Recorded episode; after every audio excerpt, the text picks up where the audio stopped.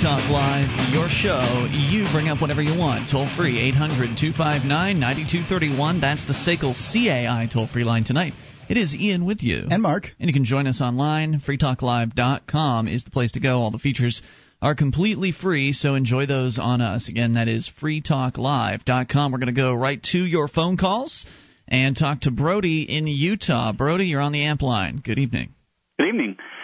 Yeah, I just uh, was wanting to call in and uh, add some more comments to your discussion that you were having Saturday about uh, drinking and driving. Sure. Um, now, uh, I, I, I want to make sure I'm clear on your positions. Now, I think Mark was for laws against drinking and driving, and, and Ian, I, I thought you were kind of on the fence.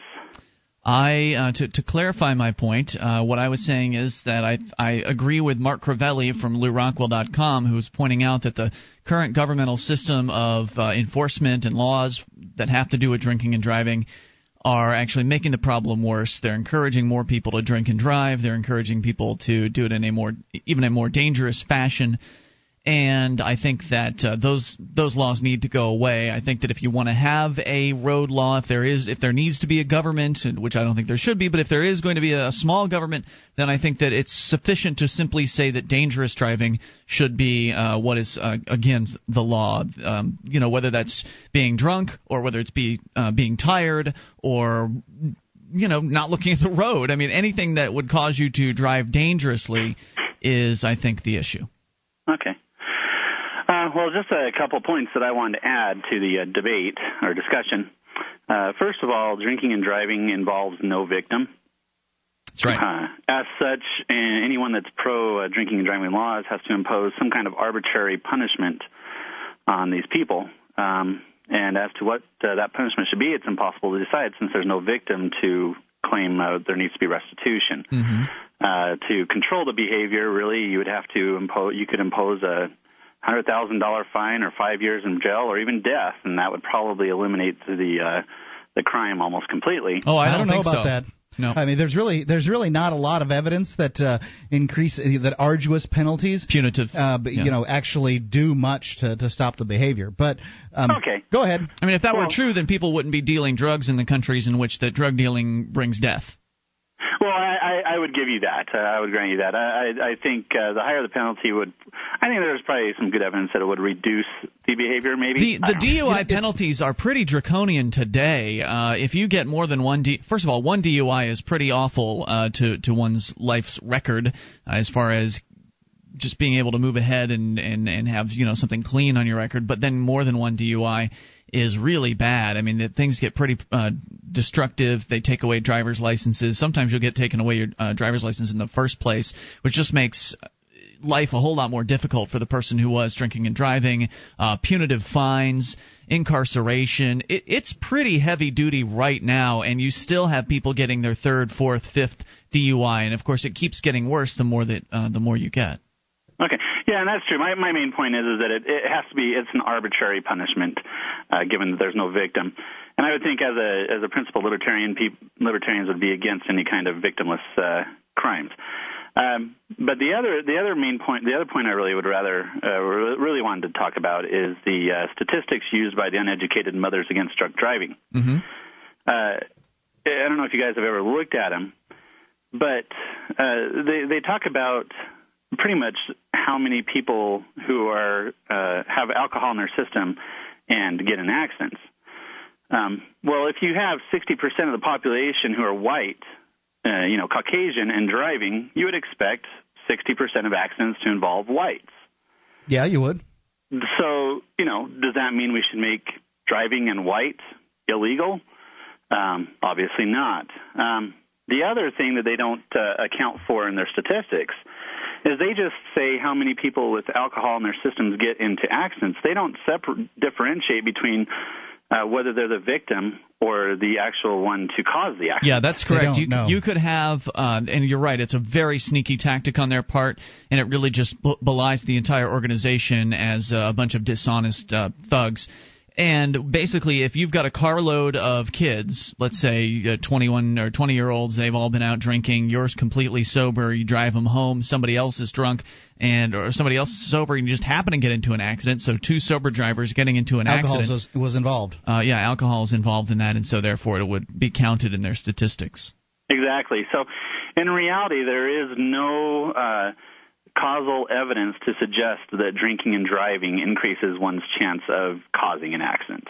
Well, wait a minute. I don't know about that. I mean, it, depending on, I guess it depends on how much you drink. I mean, if you go out and you drink six beers, I'm going to say that there's a real good chance you're more likely to have an accident. Ah, but see that that's the fallacy right there because people who go out and drink six beers or let's say 10 beers, they're going to be driving 20 miles an hour and they usually have their hand, both their hands on the steering wheel, and they're trying to drive as. Well, I think it all depends. Mark made this point last night, and he was absolutely right. It depends on who you're talking about. I mean, there is a very good chance that uh, the person you're talking about, instead of driving very carefully, well, that's an option. Somebody who may be a well, well aware of where they are with the amount of drinks they have in them and how inebriated they are, may be very, very cautious. I believe that is possible, but and we don't know how many people would act one way versus another. But there's another completely different way they could be acting, and that is pedal to the metal. Woo! Yeah. That kind of drunk. Yeah, I mean, come you- on, man. Don't I mean- pretend like it's not out what- there. Oh wait, before you go on, I mean, a guy a guy who has some alcohol in him could probably say to himself, you know, I'm a little short-tempered when I have alcohol, so perhaps I should keep my mouth shut in front of fr- strangers and not pick bar fights. However, the fact is, we all know that Yeah. some people, when they get drunk, go out and, and want to get in a fight. But but again, that's all hypothetical. No, it's not. There- there's- no, Dude, they- it's the kind of hypo- empirical data that you shouldn't just sweep under the rug because people think that what you're trying to do is support behavior that they don't that that I mean that, Yeah. that's obvious to That's- them. I'm sorry, You should that's- not uh, just just I, I understand where you're coming from in looking at the the particular figures that you're looking at. You're right from the standpoint of a scientific analysis of those particular figures. However, what you sound like is a maniac. Yeah, I'm so, well. If, first of all, it's not hypothetical at all. I mean, I've been uh, drink, uh, dry, uh, excuse me, biking while uh, inebriated a little bit, and I'm a little more reckless uh, when uh, when it comes to riding my bicycle. So, uh, I mean, I'm aware at least of how reckless I am, but it, you know, it's fun to go a little fast and that sort of thing. So, I can understand that there would definitely be the type of drinker out there who would be absolutely having himself a little joyride uh, in his car. It, what the percentage is, I don't know, but to, to brush that aside, Brody, is pretty dishonest. I think. No, but it's not because using your same argument, you could suggest that uh, uh, men are more aggressive, and therefore we should make it illegal for men to drive. Because, But I haven't you know, suggested we're, anything we're, like we have that. More I'm not adrenaline, and we might using get, that terminology- playing a video game and get all pumped up on adrenaline, and Yeah. I get out on the road and and throw on some loud music and start, you know. Driving recklessly. Uh, uh, When I say hypothetical, I mean there is no causal evidence to suggest that uh, uh, across the board that people who drink and drive are have more of a chance of causing an accident. There's no way that it can be proven that it's more likely to occur. That's all I'm saying. It would depend on the individual. So you're right. Across the board, not the case. But to say it's hypothetical that somebody's going to get out there, woo, Yeah. and just uh, you know pedal to the metal, screaming around corners. Uh, All you have no, to do is on. go out on Friday night. Yeah, You'll go find look them. at the drunks. You know, You will find to them. some- Go out on to some amateur night and take a take a look around. Right. So okay. So what you're saying is it's not across the board that people would behave that way. You'd be correct about that. Uh, Mm-hmm. But there are people that behave that way, whether it's five percent or twenty percent. And I'm not saying. That, but there are people that behave that way regardless of whether they're That's fine. That's why. I'm saying that it's driving dangerously that should be what's outlawed.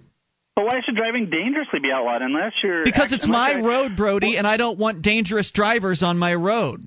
But what if I'm what if I'm driving down a road that's in the middle of nowhere and I'm weaving all around and there's nobody around? Who cares? Well, then no one's going to know, right? So Well, who cares? uh, hold on, Brody. Um, here's my question to you: Is it um, if I pull a gun out and I stick it right in your face and I pull the trigger and it goes click? Have I committed a crime?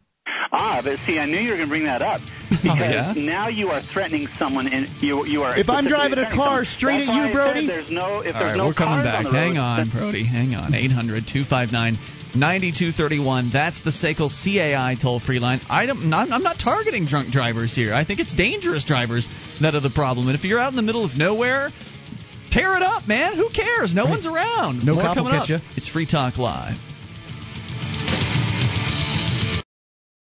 Help Free Talk Live via the AMP program for just $3 per month, and you'll get access to exclusive call in lines, a chat room, and a forum at amp.freetalklive.com.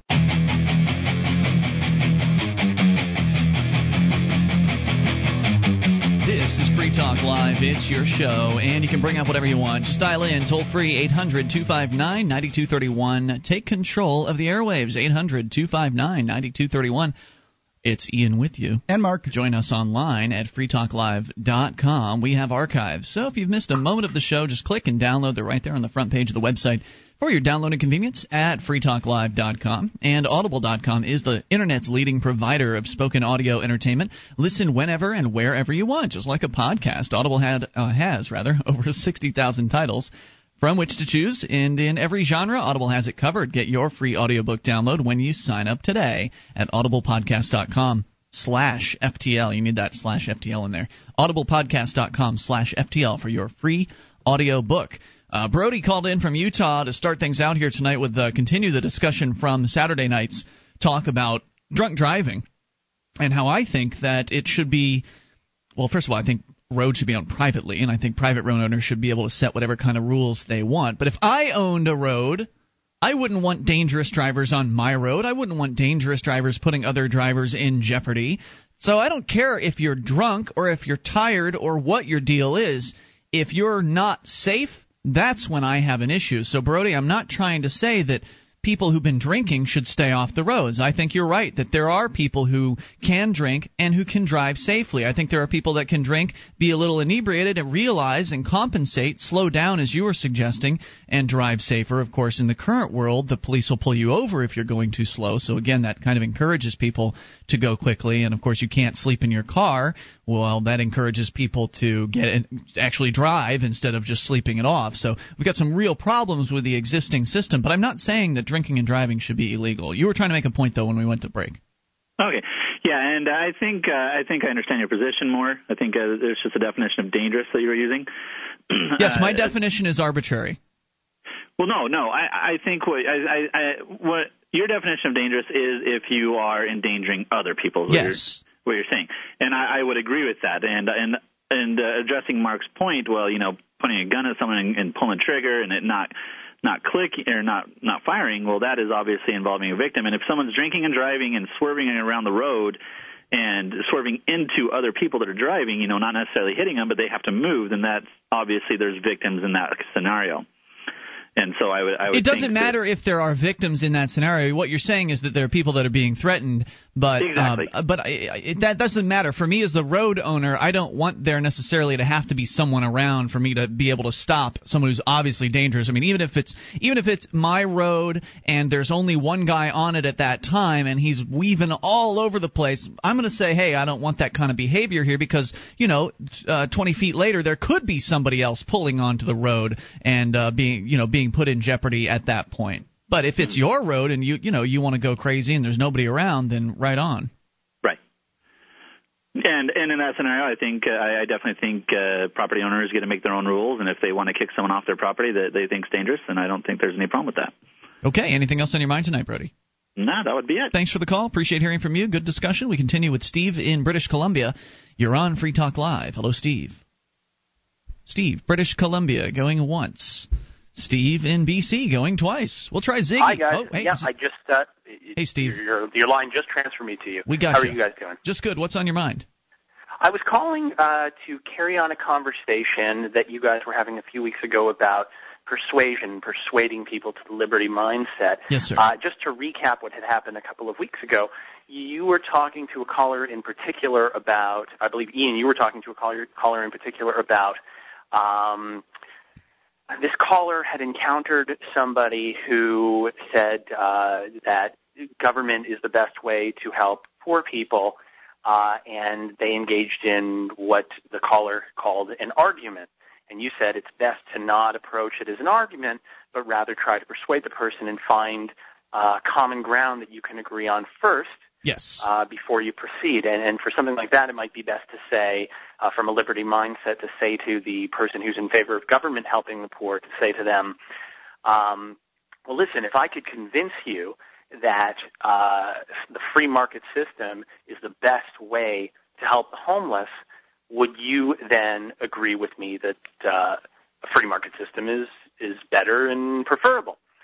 Uh, and if the person won't even agree to that, then they're not worth engaging in with debate. They're being stubborn. They're being narrow-minded. Did, do I did I recap that correctly? It's cl- it's close to what I said. Yeah. Okay. My question then to you, Ian, is if I could convince you that uh, a government socialist system is the best way to help uh, poor people, and I could convince you of that point, would you then change your mind and think that socialism is fantastic? You, you would have to convince me that it's somehow morally acceptable to initiate force on people in order for me to come around to that.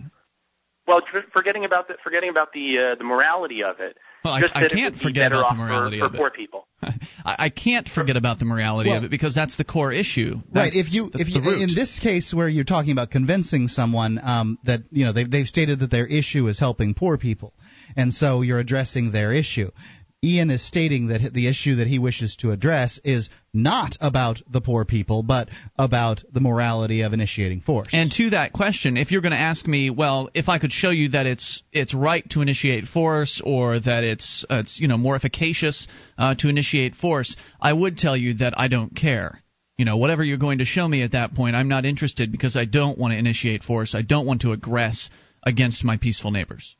So I, we wouldn't be able to go any further with that conversation if you were trying to persuade me to drop the ideas of liberty and embrace the ideas of aggression. Okay. Fair so enough. yes, I'm a bit intolerant of aggression. I guess you could say that.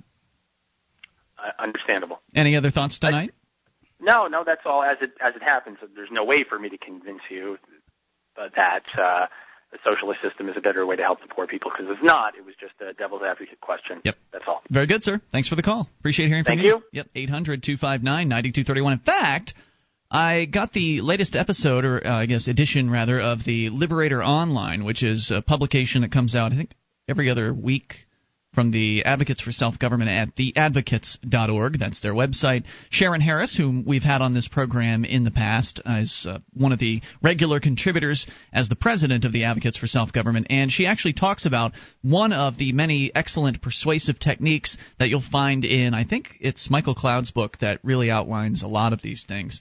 And it's called the Ransberger Pivot, and I'll tell you more about it coming up here. Let's go to first, though, to Ziggy in the UK. You're on Free Talk Live. Ziggy. Hi guys. Um, uh, it was um, the, it was when Gavin, my mate Gavin, uh, suggested that um, dangerous dri- uh, but drink driving should be incorporated into one law, dangerous driving. He got into trouble, mm-hmm. if you remember. Oh yeah, it's it's not very politically popular to suggest no, it's not. such things. Anyways, I have news on Gavin. Yes. Um, Gavin has um, become a member of the Libertarian Party here, and because in our political system you can uh, basically cross the aisle without um, having to get re-elected, um, he has become now the Libertarian Party's first elected official. Right, because your friend is a like a city councilor or selectman or whatever they're called over there, right? Um, yeah, he's a, he's a, he's a uh, city councillor. Well, congratulations um, to the uh, the LP. It sounds like they've managed to do do something that the I think the American LP. I don't know if they've successfully elected a city councilor yet. Thanks, Ziggy, for the call. I haven't. I haven't uh, elected him. Oh, okay. Well, he was already. I don't really know what the situation is, but I thank you for the call. We're going to move on. More on the way here. You take control. 800 259 9231. It's Free Talk Live. This Your Family Today tip is brought to you by Nestle Carnation Evaporated Milk, the cooking milk that makes life richer. For rich and creamy recipes, visit us at thecookingmilk.com. We all have our roster of recipes, but eating the same dishes over and over becomes boring. Instead of throwing them out and starting from scratch, play with different ingredients to give new flavor to old standards. Try Thai spices instead of your usual Italian seasonings. That just might do the trick. For more tips like these, visit us at parenthood.com slash yourfamilytoday. This is Free Talk Live. Bring up whatever you want. Dial in toll free, 800 259 9231. It's the SICKLE CAI toll free line. Tonight it's Ian with you. And Mark. And you can join us online at freetalklive.com. The features are free. They include archives. If you've missed a moment, you can just click and download. Front page of the website, freetalklive.com. Right now, Jason Osborne and a crew of Liberty lovers are out in the, the woods in Michigan filming their new zombie movie that's uh, being put out by Think Twice News at thinktwicenews.com. And, uh, I, you know, it should be an exciting time up there, and I'm kind of wishing I could be there with them. But um, as Sekel, you could have. Yeah, you want to take a week off from yeah, work. That's really the issue. I don't want to. Yeah.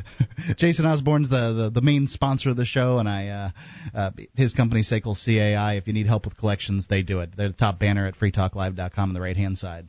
Yes, indeed. We continue with your calls uh, to Cameron in Pennsylvania. You're on Free Talk Live on the Amp line. Hello, Cameron. Hey guys, how are you tonight? What's happening? What's on your mind? No, not too much. I wanted to call to ask you and maybe your listeners for a little bit of advice. Certainly. Uh, so I uh, I work. I went to school for film and, and video. That's the industry I work in, and you know I live in Philadelphia. I've called in before. Um, and I worked. I graduated about three years ago, and I worked full time for about a year and a half until beginning of last year. And I lost my job because you know the economy wasn't great, and we were you know we were real slow and and such. And I kind of took a lot of time afterwards and looked for full time. I was really a lot of people I know do freelance work because that's big in the film industry. Anywhere you go is freelance work, mm-hmm. and I really wanted full time. And I really took my time, and I kept looking and kept looking, and I had one interview and no luck. And then I went through a time where I had some personal problems, and I kind of didn't really look for jobs. And then I finally came around to doing it again, and I was like, it's time to freelance. So at the end of last year, I did all kinds of freelance. I was getting by. I was making good money. And this year came, and you know, this economy, it's just it's just dead again. And uh, you know, every time I've figured I'm pretty down and out, I, I get just enough freelance work to keep me going again. But I'm at the point now where I'm looking for full time in video or in any anything else. And uh, you know, I'm, I'm looking even to be like you know a regular job to be a waiter or something. I've just started a job as a cook at a restaurant I know, and I'm just having really bad luck looking for a job. And I don't know if anyone, if you guys or anyone out there has any advice. I mean, I've I applied to a job to uh, work at a food service place, and they didn't hire me, and you know, I was wondering why. And my mother, who owns food service place, said, "Well, you know, they saw you had a college degree and worked in another industry, and they probably know the minute you get a job in the industry, you're going to be gone. They don't the want to hire you." Yeah. So it's kind of like, damned if I do, damned if I don't. Because I have the experience, it's hard to get regular well, maybe you should maybe you should dumb your uh, dumb your application down a little bit. Maybe you should just not put down that you've been to school if you're trying right, to get a right. job like that. Uh, Yeah, I as far know. as so, so are you asking for help in finding video work because you're probably going to no, know more just, about just that. Any, just any advice on finding a job. You know, it's like at this at this point in this economy, and you know, working. You know, I I would like to take more classes and, and learn more aspects of video or something else. well, there's really some. have the I mean, there's some that. no-brainer kind of basics here that I guess maybe for some people aren't so basic. I'm not saying you aren't aware of these things, but for our Right, right. listeners, for our listeners' sake, Mark, let's just go through some basics of uh, you know job applications. What's going to set you out uh, above and beyond the other applicants? Because right now, uh, Julia, for instance, my girlfriend works at a uh, restaurant chain, and they are getting so many applications. They really do get to pick the you know the cream of the crop uh, because Right, there are a lot of of people that are competing for it. So you've got to set yourself above and beyond. Uh, one of the ways, of course, is to look sharp. You know, don't come in looking you know wearing jeans or whatever. Mhm. Take those pieces of metal out of your face. That's one Oh, too. I have I have no piercings. I wear. I Just have saying. A, you know. It's a general I advice, wear, man. When I go to when I go to film film job interviews, I wear full on three piece suit. When I go to other interviews, I try to you know I don't want to dress too fancy, but I, I dress the part. I You have a vest? Read, what's that? You have a vest? Uh, yeah, I do have a three piece suit. Actually. You've got to be kidding me. Don't wear a three piece suit. Okay. Unless these people want to buy um, hire their grandfather. Uh, so yeah, bring your own pen. This is one I didn't know when I was when I was younger. yeah, bring a pen, man. Uh, that's one I didn't know, and that shows that you're prepared for the interview. You don't have to ask the interviewer or the HR person, human resources person, for uh, for a pen. Uh, let's see. So look sharp, cover up your tattoos, take the metal out of your face, bring a pen. When they ask you Um, the question, um, you know, what what do you think is uh, your worst uh, quality as an employee? Say that perhaps perhaps you're a bit too impetuous. You might be, um, you know, more likely to take action than to sit around and wait for orders. That, that doesn't sound about right. Uh, follow up once you've actually put the applications absolutely. in. Uh, give them a little bit of time. I don't know what the appropriate amount of time is, maybe a week, something like that, and then call them back, or better yet, go back in and and make if you, you know can get show your the gatekeeper. show your face again to whoever it is that uh, you you'd applied to, and that way they know that Oh. you think that their job is important enough. And Thank you notes. Um, after the interview, go directly to the uh, you know the the store. It doesn't matter. You know, go to Walmart where you can get the fifty cent cards That's or if whatever. you get an interview. Oh yeah, definitely, absolutely. Send At- thank you cards. Yep. At the, at the interview, take the person's business card, fill it out. You know, look at the. You know, make sure you get the address exactly right. Send it on there. Send the uh, send the card off to them, and because they're not going to get another thank you card. It's true. Now I've been sending those. One piece of advice I'll give everyone else out there that I did learn: it's good to follow up. Just don't follow up too much. Sometimes I have followed up, uh, you know, and, and been scolded for my following up. However, Yeah, it was for too. it was for a sales job, and I'm just not going to be scolded for following up too often on a sales job. right, right, right. You know, sorry, scold me all you wish. That's my job to get scolded. So I, I can't say that I'm an expert at this because I've only had two jobs in my entire life, and Right, so right. I'm not. But I do I do know that those are some of the basics. And well, let's throw the question out there to you, the listener, if you want to add into this conversation, 800 259 9231. What would be particularly valuable is if you do hiring. Are you an uh, you know human resources person at your workplace? do you see different people coming in and applying for jobs? And what works? You know what works with you? What is it that's persuasive with you for the position that you're looking to fill? That is something that i'd love to hear tonight at 800-259-9231 and also just tips from people that have had a lot of experience applying for and successfully getting jobs. So what are what are we missing? I'm sure we're missing some some obvious stuff. I think that the in this in this economy, um, my my opinion would be canvassing. I would have my resume uh, put out in all these different places, filling out applications, things like that. don't just hit two places per day hit every place all day long that you possibly You know, can I can feel your pain on this one. I wouldn't dumb down my resume um, a, at all. I, I personally would tell them everything that uh, is going on with me. But but if know, he's been rejected explicitly understand. because I he's- understand, I get it. I but, mean, no, nobody said that, but like I said, my mom works Oh, in the I restaurant industry, industry too, and of course she's kind of like, well, same thing. If someone comes into me with a college degree and they're working in another industry, I don't hire them because I know the minute they get that job, they're out. You know, Sure, it's probably illegal in for the, in them the to say dog eat dog huge world of the uh, the film industry in Philadelphia. For God's sakes, if Yeah, I'm hiring well, food that's service, The thing. In I've I've looked. I've gone. I have friends in New York. I apply in New York. I use their address because if you don't live in New York, they don't want to hear from Nope. you. So I use the New York address, and still it's like I've got I've got a couple interviews there, but still it's like. Yeah, Yeah. I mean, anywhere you go, the film industry is tough, but especially, you know, in Philadelphia, it's smaller than most places, but in New York, it's not too far, but in New York, everybody's there, so it's like, If you're willing to Well- wait tables, man, pound those uh, resumes out. Uh, you know, get get uh, fill out applications. You'll Somebody's something. to hire you. Yeah. Um, I just I refuse to. I understand that maybe you filled out a couple and it didn't work out, but it is a down economy, and they they do have Of a lot of people of applying. people are still going out to eat. I mean, whether you can get a waiting job or a job at food service uh, in, in just some way, those are jobs that have high turnover rates. I mean, they're Right, you, right. you you look at any restaurant, you're going to see those servers turn over. Most of them are probably going to turn over within a year, and I that's just based on my rare, uh, you know, my experience in just being a, somebody that knows some restaurateurs. I'm Oh sure. no, absolutely, absolutely, yeah. And I've I've talked to restaurants with people I know, and you know, same thing. They turn over so quick. The problem is, I've never. The only experience I have is as a busboy, like ten years ago. So a lot of people. but you don't wanna need a lot of ex- as a you don't need a lot of experience. I mean, No, the unless wait you're gonna- tables, uh, the wait tables is all it is is attitude. Uh, yeah, well, unless Right, you're right. going for some sort of hoity-toity restaurant where the you know Mm-hmm. the check is going to be fifty dollars per per person at the table, uh, that's the kind of place that's going to be very very selective about who they hire. Um, if you're just going to work at Friendlies or something like that, some chain place, Right, they're not of really going to care that much. And let, let me put this one other question to you guys up there. I've obviously, um, you know, I subscribe to the same beliefs that you guys do, and I'm good friends with, uh, you know, Adam in New York who wants to move to New Hampshire eventually. What's the job market like in New Hampshire at all for any, like any industry? I mean, what's it? You know, I've considered that. Like maybe I'll just get a job in New Hampshire and move to the free state. For Well, yeah. I you- hear it's better, um, and I don't know too much about it, and that's all I can say is Right, we're not looking for jobs up here, so we don't personally have the experience with it. of But there are plenty of food service, you know, the regular retail slash food service jobs. There are plenty up here.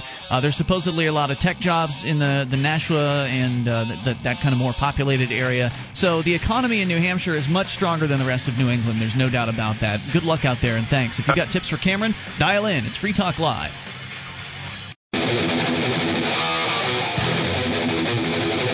This is Free Talk Live. You can bring up what you want. Just dial in toll free 1 800 259 9231. That is the SACL CAI toll free line, 800 259 9231. Tonight, Ian with you. And Mark. Inviting you to our website. And if you like this show and you want to help support Free Talk Live, you can shop with us at amazon.freetalklive.com. You just enter Amazon through that link and you'll know where you are. It's the world's largest internet retailer. You'll see the great prices, the free Super Saver shipping, everything you're familiar with. It's the same great Amazon. It's just that you're entering through our little portal, amazon.freetalklive.com. And when you do that, Free Talk Live will get a percentage of anything that you buy, even if it's used. So get your shopping done, get the stuff that you need for life, and the stuff you want too, at amazon.freetalklive.com. So Cameron had called in uh, from Pennsylvania. He's having a tough time finding work. He's a film major, and it, I guess work's drying up there because of the economy, and so he's decided that it's time to break down and take whatever. So he's even applying at food service positions and right. And I've got to say, you know, kudos to him for doing it. Um, you know, it's I, I it's great to get a job in the industry that you want to. If you get a job that you love, you'll never work a day in your life. However, you got to step up and get the job. Sitting around mom's house or whatever it is that Yeah. uh, one might do, uh, you know, it's just not cool. You've got to have work. So he was asking for some tips as far as how to make this process a little bit more effective, um, how to increase his likelihood of getting a job, and because he's been striking out so far. And so we kind of went down some basics. And if you've got some ideas, would love to have you add them in here. Perhaps you work in uh, human resources, or perhaps you've just you know had some experience and success at, at applying for jobs. Would love to hear from you at 800 259 9231. But you know some of the basics that we went over was looking looking sharp, bring your own pen. Uh, what else, Mark? Uh, look sharp, bring your own pen. Uh, you want to follow up on the applications. Send uh, thank you notes. Send thank you notes. That's one. And so I was talking with Julia during the break to see what she would say as somebody who actually does hiring. She says the first two things she looks for are experience and availability. So in a low level kind of anybody job, experience certainly is going to put you above somebody else, but if you've got availability, that could be a big factor. And, and she said that was pretty important to her. She said if you come in and you say you can only work from 8 to 5 Monday through Friday, you're probably not going to get a phone call. You know, you want to be available whenever that particular company needs you to uh, to to work. If you're if you need a job that bad, you need to have the availability that uh, will will be flexible enough for them to look at you as an option. Yeah, you know, I mean, if you've got if all things are, remain equal between two applicants and one of them is a, is available um, between 9 a.m. and 5 p.m. Monday through Friday, and the other one says, "Hey, I'll take the job anytime. I'll go where anywhere I need to be. Weekends, whatever. Right. I'll work on holidays. It doesn't matter. Which one are you going to hire? Yeah. Because I mean, you can already tell that between the two applicants that you know one one wants the job more than the other. So, uh, oh, and here's another one. She something else she suggested was that you actually introduce yourself. So when you're going in to apply to get the application, instead of just getting it from whoever the kid is running the customer service counter or whatever, you ask for the manager, introduce yourself, and that way you're making that that personal connection to when the manager is actually looking at the application. Maybe they'll remember you. Something. It's an idea. 800 259 9231. So share your suggestions, your tips, if you've got them. Meantime, uh, Sharon Harris at the Advocates for Self Government is going to explain to us the Ransberger pivot. And I think we've talked about this particular technique in the past, but I didn't recall what the actual name for it was. Uh, we had someone call in earlier this hour talking about persuasion techniques, and there are different ones out there, and some of them are, you know, some some of them are more effective than others in different circumstances. So take this and use it when you can, because it's a pretty good one. Sharon says, "Ouch." Libertarians sometimes get hit with hostile questions from people who don't understand the ideas of liberty and free markets. Mention free markets, ending the war on drugs, or replacing government schools with private alternatives, for example, and some people will go ballistic. They'll think you're crazy, or have evil intentions, or both, and they'll let you know it. End government welfare? Do you hate the poor? Make drugs legal? Do you want our streets filled with crazed addicts and criminals? No government schools? Do you want a nation of illiterates? Don't you care about our children? Sound familiar? It's easy for a conversation to quickly degenerate from here into a shouting match or a meaningless exchange of slogans and rhetoric. But there's a far better way to respond. Use the Ransberger pivot.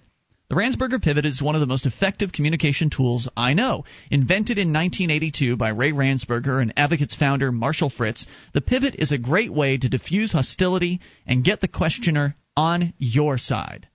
The Ransberger pivot's quite simple, but it doesn't come naturally. It does take some practice, but the payoff makes it well worth the effort. There are three steps to the pivot. Step one stay calm and listen to what the questioner is asking.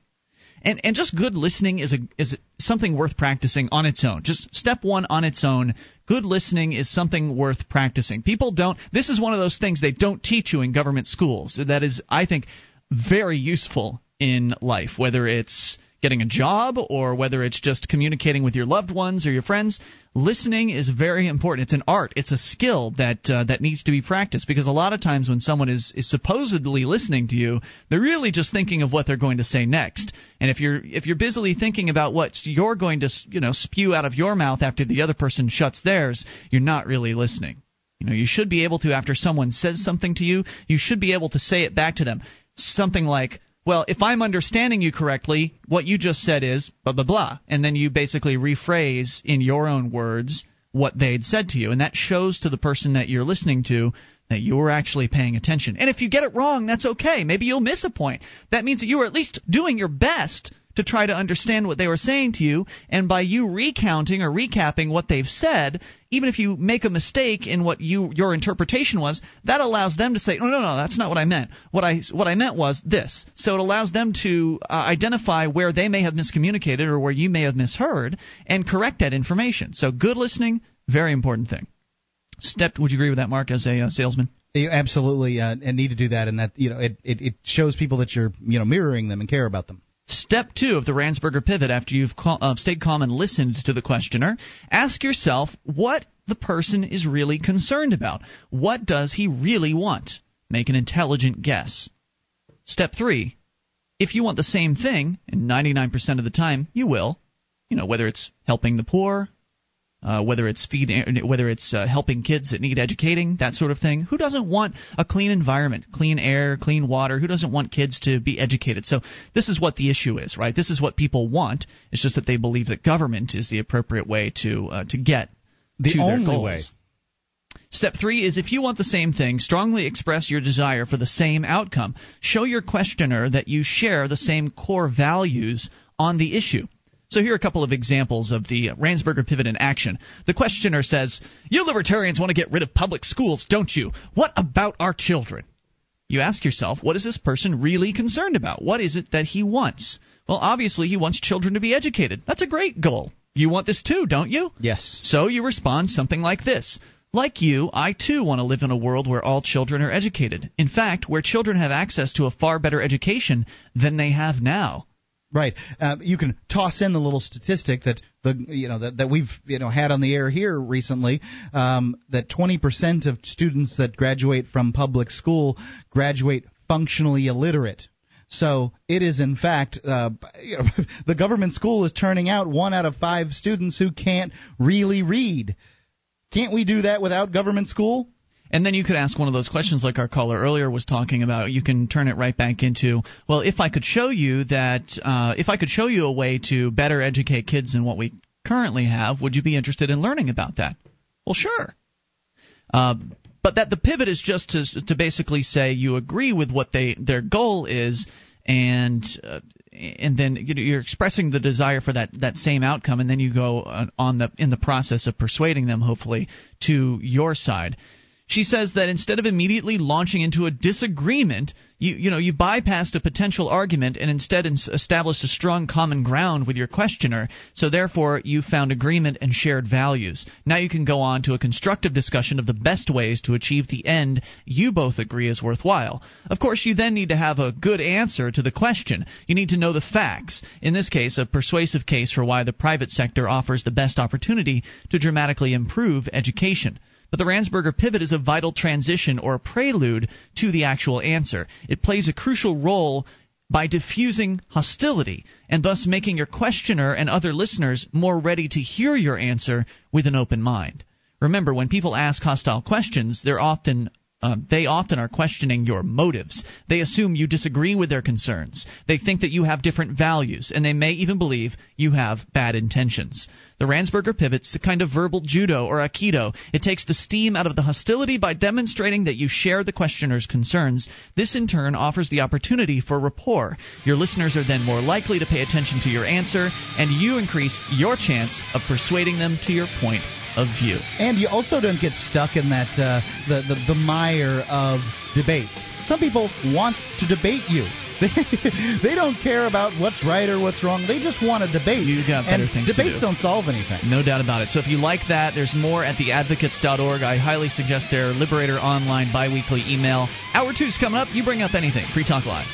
Have you heard of the Millionaire Patriot? You should. He has a free handgun and five days of firearms training waiting for you. That's right, you can attend five days of world class gun training at Front Sight Firearms Training Institute and secure a 30 state concealed weapon permit, all for pennies on the dollar. Plus, if you act fast, the Millionaire Patriot will give you a free Springfield Armory XD pistol in the caliber of your choice. Now is the time you and your family need to be armed and trained to levels that exceed law enforcement and military standards. Front Sight provides such training without any boot camp mentality or drill instructor attitudes. And the Millionaire Patriot is paying his own money to help you get it. This is real. Thousands have already taken advantage of it, and you should too. Don't miss out. Secure a front sight defensive handgun course plus 30 state concealed weapon permit for pennies on the dollar. And get your free handgun. Go to frontsight.com today. That's F R O N T S I G H T.com. Go to frontsight.com for your training and free handgun.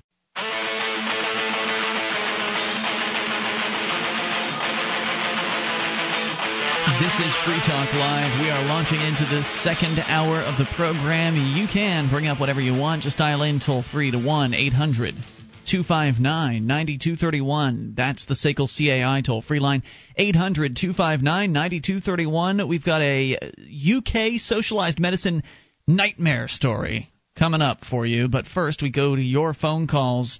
And Tom is in New Hampshire. Tom, you're on Free Talk Live. Tom in yeah, New Hampshire. I just wanted to point something out. I heard on the Spanish channel on TV that uh, there's a movement afoot to boycott the 2010 census. Oh, excellent. Among illegal aliens because, you know, in retaliation for the way the state governments are like refusing to issue them driver's licenses and stuff like that and uh, denying them police protection because if they call the cops, of course, then the cops will turn them over to the border patrol in some locations. Mm-hmm. And so, in retaliation for the way the state governments are treating the so-called illegal aliens, the illegal aliens can simply refuse to answer the census. And let, us just I don't really see how that's in any way retaliating, um, but I support anybody who refuses the census. I plan on refusing it. Well, the thing is, if uh, one percent of the population of a state is so-called illegal aliens, and that state has ten congressional districts, then there's like a one out of ten chance that this boycott will happen to be what puts them under, and now they're down to nine. You know, it depends on the distribution. Uh, you know, kind of a random where it's going to fall within uh, at the is it just barely enough to have 10 or is it plenty to have 10 there's a 10% chance there. I don't really I don't that- really see that- what the relevance is of, of that. I mean, who they, cares? they'll lose they lose a congressional seat So? because these people didn't answer the census and that, So that hurts the state well the state bureaucrats don't want to lose a congressional seat they, they have lawsuits against the other state that's going to pick up a uh, and it goes to the U.S. Supreme Court automatically. You know what I'd like it's to say, a- Tom? I a appreciate that you called. I appreciate that you said they're so-called illegal immigrants because I think it's I think it's an insult to call anybody illegal simply because they're human beings and that's what they are. That's all. That's all they are. And it's an important issue that Tom's bringing up. I don't know that it, uh, you know, that strategically there's of any value in getting your state to have fewer or more congressional seats. However, um, Just I, one more thug. Or I can less. see why it would, uh, you know, perhaps motivate some uh, state employees to, uh, you know, recognize real people as real people. But I think by and large, uh, you, you can't communicate with people on this uh, issue of xenophobia. Yeah, because they're a bunch of.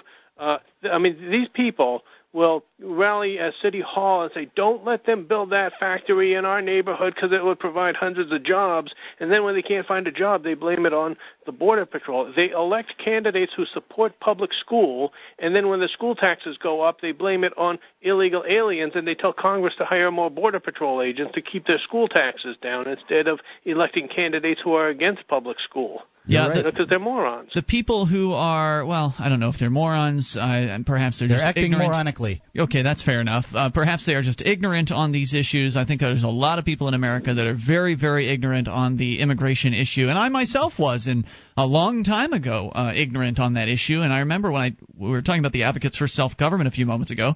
I took the world's smallest political quiz years ago, and it was the immigration question that I didn't answer yes to. It's a series of questions. You answer yes, maybe, or no, and then based on your answers, they they put you up on a chart, and that shows you where you are if you're a liberal or conservative or authoritarian or or libertarian. And I was almost at the top of libertarian, but I I wasn't quite there because I'd answered I think maybe or no to the uh, the immigration question, and I said to myself, well, I've sworn an oath to you know to not aggress against my neighbors. I need to find out what the story is with this immigration issue. So for me, it wasn't anything I shut out or or was uh, closed-minded to. It seeing that I wasn't in line with a, a liberty-oriented thought process on that issue gave me the necessary uh, in, in, gave me the motivation to go out there and learn more about it, and then I did, and now I'm you know fully in favor of letting peaceful people cross imaginary lines in the sand as long as as long as we're talking about public property, um, if it's private property, you, sh- you can keep whoever the hell you, you want off your private property. That's up to you. But one thing that they don't understand, see, they they try to view it as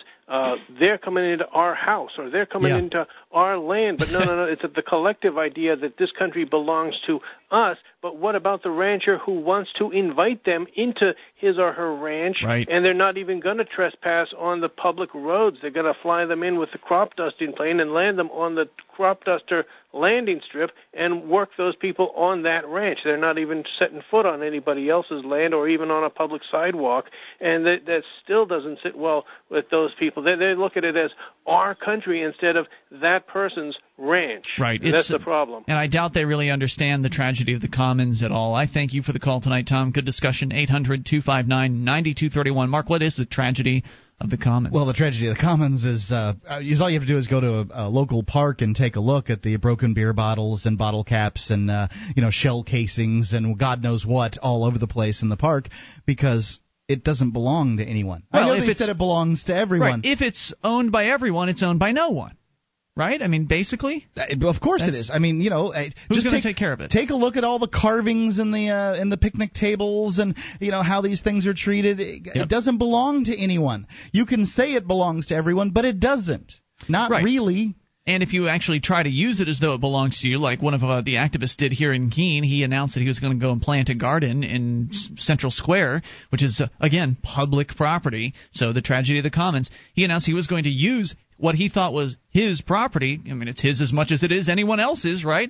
But then the men calling themselves the city, uh, city of Keene, decided to come along and put him in hand, you know, a pair of handcuffs because he decided to use his property. So no, it's not really everyone's property because there's one particular group of people that claims a, a higher uh, that has a higher claim over it, I guess, because they're willing to use violence to to protect it. But generally, the concept of public property is is completely fallacious. If you want property be uh, property to be taken care of appropriately, it needs to be owned by somebody who's responsible for its upkeep. Now that doesn't mean that they're necessarily going to take care of it as best as anybody else might, or maybe as as well as you would do. But at least it will be owned by somebody, and you could point to that person and say, "Well, if it looks like crap, it's his fault." You know, I remember in the early days when we used to do this radio show in, in Sarasota, Florida, on a uh, on a FM talker. We got scolded pretty good um, early on on this because we both of us, both you and I, have been of the opinion that immigrants add value to this country ever since we started this radio show. This is not a new opinion for us. However, it is a it is not a popular opinion um, in the United States. If you look at uh, the statistics, 80% or something like that of people believe that you know, immigrants need to go through the process to get here. Once they get here, it's fine and dandy as long as they go through the process. We've all else been molested. You should right. be molested they too. They haven't been molested though. But the vast majority of uh, um, white Nimrods out there have no idea. No, that's true. Not the not the not the the tiniest little bit of how arduous, expensive, and difficult and arbitrary it is to deal with the immigration bureaucracy in this country and to be honest, they don't care because they don't want them here. Mm-hmm. Now, uh, it's a cover in, in many cases for, for hatred and bigotry. Well, uh, and, and, and protectionism and fear. What, what, you can call it what you want, but I mean it's it's to make their life better. If there are fewer people in this country, if there was only if you're on a desert island, there's only one plumber. That plumber can charge whatever he wants. Yeah. And that's what they want. They want as few as possible people in their uh, the particular fallacy- arena to The fallacy there, though, Mark, is that it doesn't really make their life better. It's an illusion in the same way that, okay, well, I guess to some extent, uh, in the short term, it would, right? In the short term, they would have the monopoly. They would uh, get the guaranteed money that would be essentially concomitant with having a monopoly on whatever service or uh, that they that they were offering. But in the long run, they're all suffering. In the long run, you suffer because you aren't getting new blood into the economy. You aren't bringing new workers in to provide competition And to every- lower the prices of the, the other things that you buy. of These the other people- things you buy. That's the Right. point. You buy everything else. You might be that plumber, but that plumber is buying everything else. And if you can protect, if you can keep the plumbers from coming in, you can keep the carpenters from coming in, the accountants from coming Yeah. in, the uh, the the flamingo dancers from coming in, and everybody else flamenco. And uh, so therefore, you have to pay more for accounting, carpentry, and flamenco dancing. I bet that plumber really likes having cheap PVC that he can get his hands on to do his install so he can mark it up a whole lot. We can import that from India. Um, go to go to freetalklive.com and you can uh, hear our video or the video validation by one of our uh, Shriners uh, that she does. Uh, this land is my land, and it's oh yeah, yeah. really pretty cool. Yeah, she does a good job with that. That's at the Shrine of Female Listeners at shrine.freetalklive.com. Her name's Hannah. All right, more on the way. You take control. This is Free Talk Live.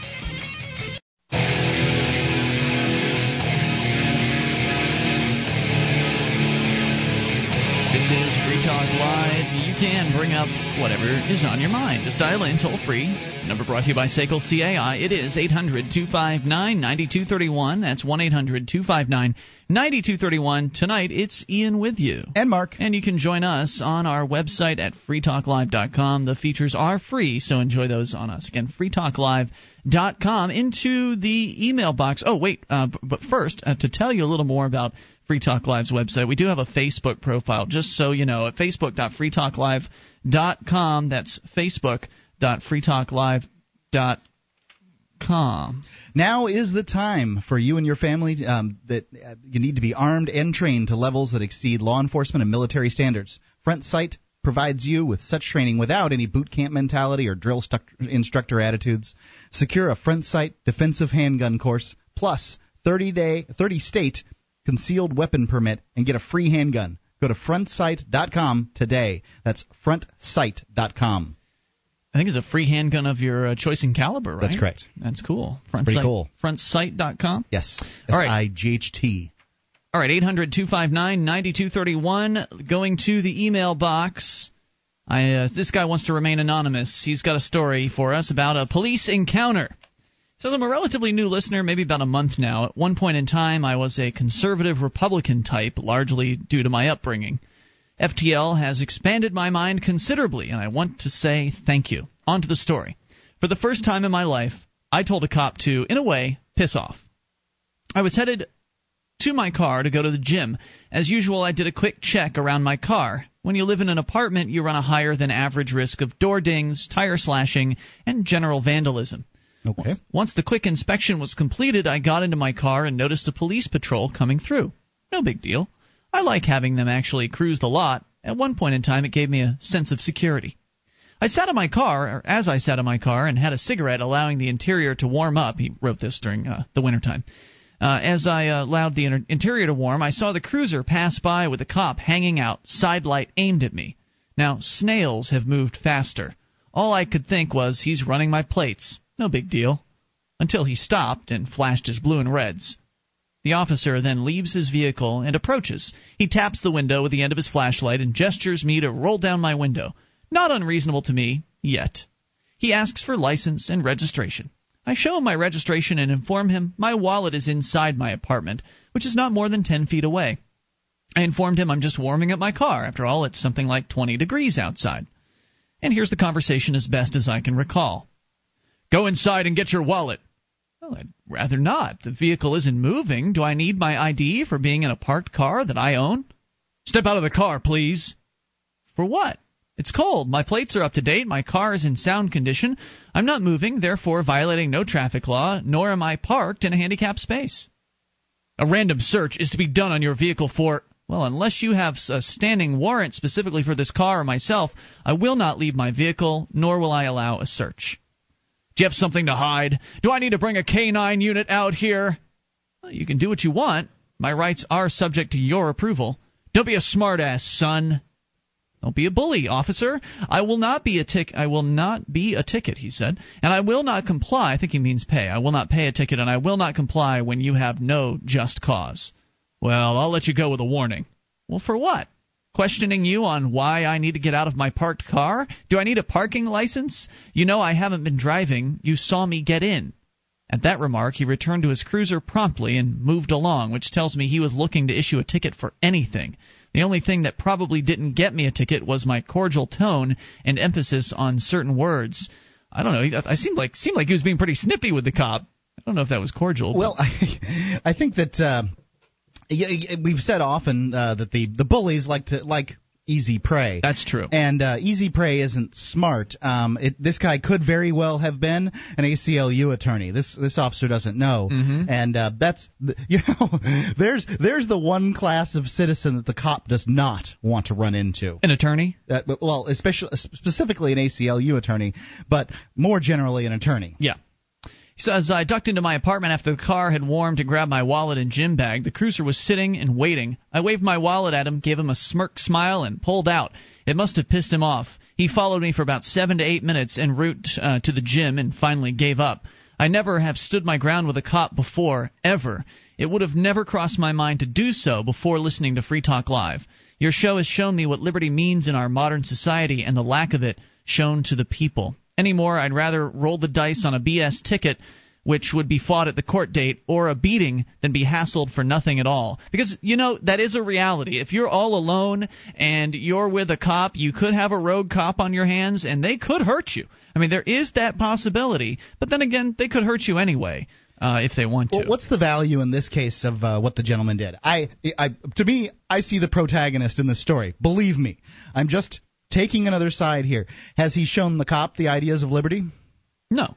He's kind of put the servant in his place. However, many of the servants, especially the kind of servants that uh, would choose to become a law enforcement officer, especially the kind of law enforcement officer, it sounds like we're dealing in the antagonist role here in this story, are the kind of people that are not going to take well to being put in their place. In fact, what they're liable to do is the next time this comes around with the next person, they're liable to go after them even more thoroughly. Do you understand?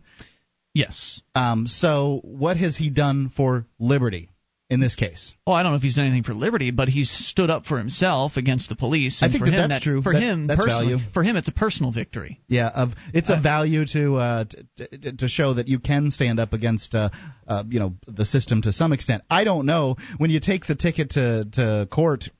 I mean, that's there's it, the the goal of traffic court is to get you extort money from you. Yeah, but if you don't pay the ticket, then they don't get the money, right? I mean, You gonna go to jail for it?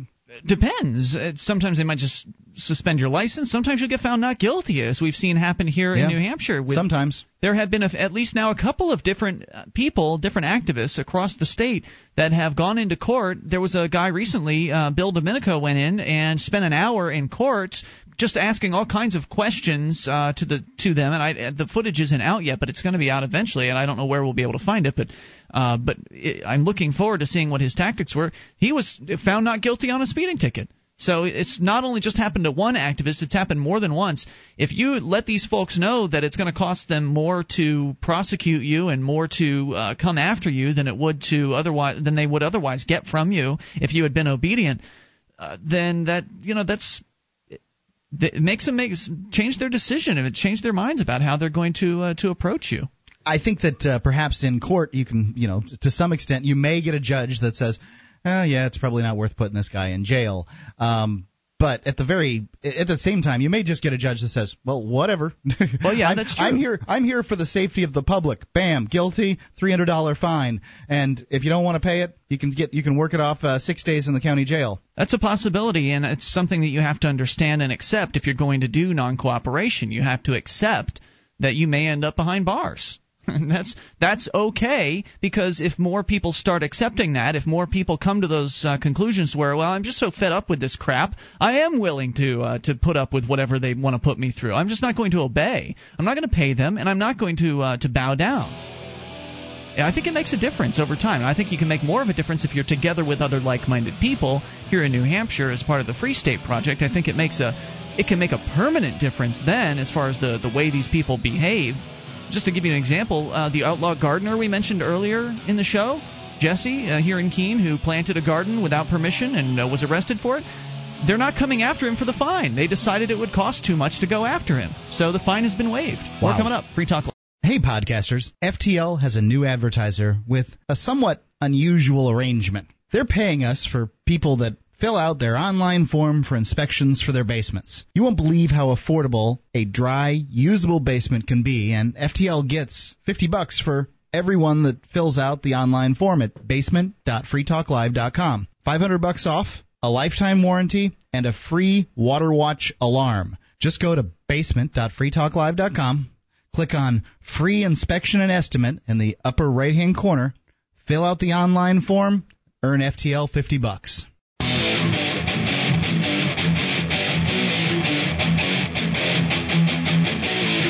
Show is Free Talk Live. It is uh, yours if you want to take control of the airwaves. Dial in toll free 800 259 9231.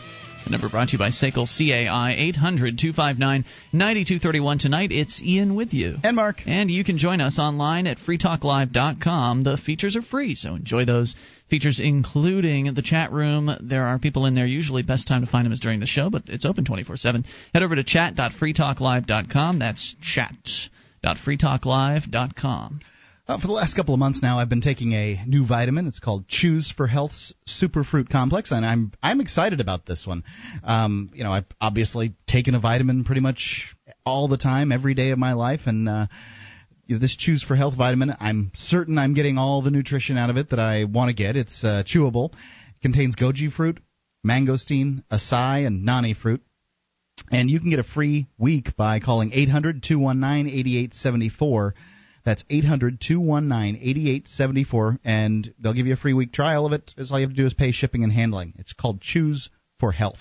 Let's go to your phone calls about what you want. Uh, and let's start with Bile in New Jersey. You're on the amp line. Hello, Bile. Hey, gentlemen. What's on your Hey, mind man. tonight, Bile? Well, uh, I had the cops called on me tonight. Oh, dear. Really? What for?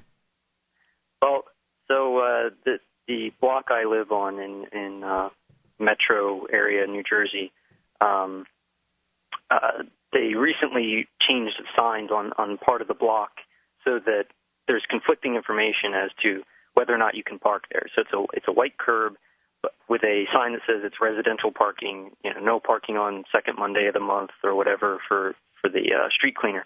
But recently they put up no stopping or standing signs, and so just about everyone on the block has been getting uh, tickets. I So let me off wait, wait, the, wait. uh, Let me see if I can understand this because I don't live in the big city. The white zone is okay to park. Red usually means you can't park. The Yellow. yellow means you can't park. I guess it depends on where you are. It's It red does out in. California. Um, okay, so it's white. It's a white zone, which would make you think you can park there, and it's parking only for residents. But now you're saying it says no standing, which doesn't mean actually standing. That means Parking. parking? Well, yeah. So it says no. There's two signs on other. There's three three uh, poles. The middle pole says uh, residential parking. You know, you have to have a sticker or whatever, and the ordinance, and says no parking on you know the second Monday from eight to twelve while they do street cleaning. And on the outside are two different signs with uh, you know turning uh, signs or whatever. And they say that they also have a secondary sign that says no parking or no standing or stopping. And So people are white. getting tickets for standing. right. For it's the tickets say no uh, violation, no standing or stopping. Even Whose idea was it to call there for- parking standing? That's what I would like to know. What what bureaucrat came up with that one? Well, often it's used that like you can park there. It's just you can't sit there idle or leave the car running and you know get out and do something. Weird. So you can park there, but you can't just leave the car there briefly. Right. That's I, a dumb system. Well, and I think and it's for residential, so it's we're near uh, bus lanes and stuff, and they don't want people driving in from out of town and then taking the bus into the city. So so why were the cops called on you? So, so people have been on my block have been getting tickets, uh, like six or seven people, something like that. And I got off the bus from work today, and I'm walking. Uh, as I live about a block away from the bus stop, so I'm walking towards my apartment, and there's two cars parked in this area that everyone on the block knows no one can park there now because they're giving tickets. Mhm. And I walk over, and it's the same car I've, I've been seeing for a while, which is a bureaucrat of the town's car, and with a little placard inside the window that says, uh, or on the dashboard uh, that says, you know, official police business, um, which normally would exempt them from parking restrictions. Sure. Because they're the So I- bureaucrats and they have, you know, they're the better class, and so they don't have to pay their own tickets. Sure, and, and the car has been there a couple times when other people who were parked there at the same time they got tickets and this car didn't. Right. And so I took out my camera. I have this uh, little um, pen camera Yeah. that uh, I carry around with me in the subways in case I get into altercations with the NYPD over having my bag searched and such. Awesome. So I, I I take out the camera and to take a picture of the the car and the license plate and the placard, and this woman opens the door across the street and starts screaming at me. Uh, it's her car, and she starts freaking out on me as to why I'm taking a picture of her car on the block. You're a terrorist, so- Bile. Uh, well, so we, we she she is very upset um, and is yelling at me quite loudly. What is she saying? What is she yelling? Well, So I have footage of this whole thing, and it's gonna it's a half an hour worth of footage, so it's gonna take me a while to edit it and then put it up online. But Mm. the the the video starts with her threatening to have me locked up. Um, What are they going to have you locked up for? They'll make something uh, up. Who knows? Okay. The cops will Yeah, the cops make- will come and claim it was disorderly conduct or something like that. They can always arrest you and lock you up should that be what they want you to do. Quick question though, uh, in New Jersey, are the state laws as far as recording people? Is it a one-party uh, state or is it two-party? Yes, it's one party. Oh, that's lovely.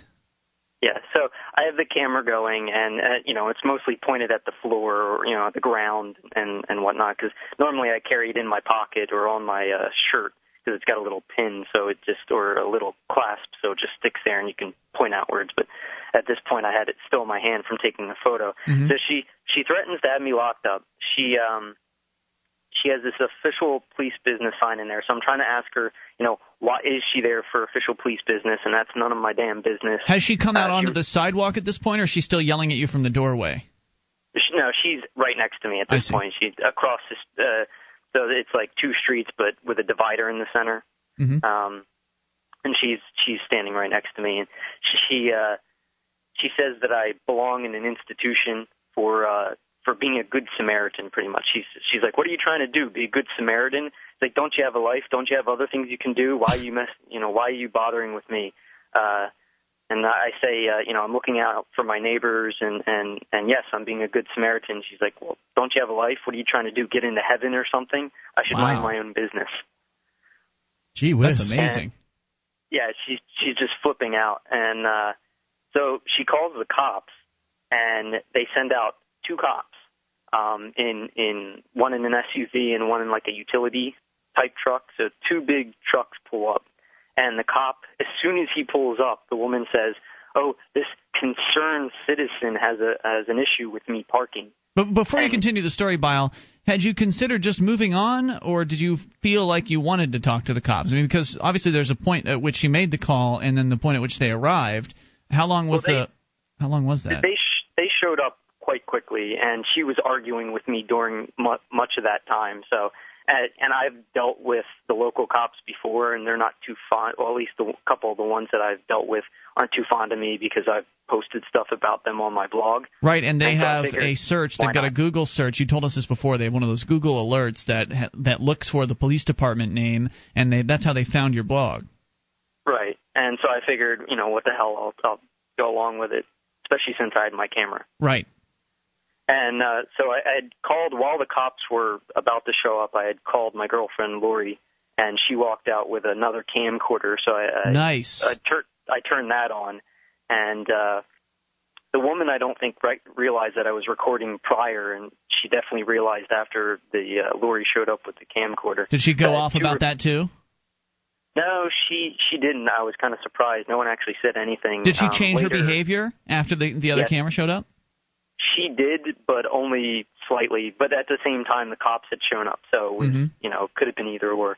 But as soon as the cop rolls up, um, he has an attitude. He's like blocking traffic, and he says uh, that she can park wherever the hell she. That's this is a quote. She can park wherever the hell she wants, and it was just a matter of fact. Like he repeated that, and he said, This is New? Jersey, son. We'll do whatever we want. Welcome to the police. Yeah, police. pretty much. Yeah. And he he just said, uh, as a matter of fact, that she can park wherever the hell she wants. She works for the for the town and and for the police station, and so. Hey, you know, it's she- it's she- good to be in the gang. I- Is there more to the story? I want to tell. I want you to tell the rest of it if you've got time. Uh, yeah, there's a little bit. Hang on, Bile. More coming up here. Uh, Bile's encounter with the police had the cops called on him. Unfortunately, they were New Jersey cops. Could have gotten even worse. I'm not sure. We'll find out what happens here in moments. 800 259 9231. Some of the most corrupt police in the United States, I think, are in New Jersey. But there's corruption everywhere. Oh, there's some competition out there. More on the way. You bring up anything. It's Free Talk Live. This program is brought to you by FreeKeene.com. FreeKeene.com features audio, video, and blogs chronicling the transition to a voluntary society. FreeKeene.com also has comments and discussion forums so you can be heard. FreeKeene.com.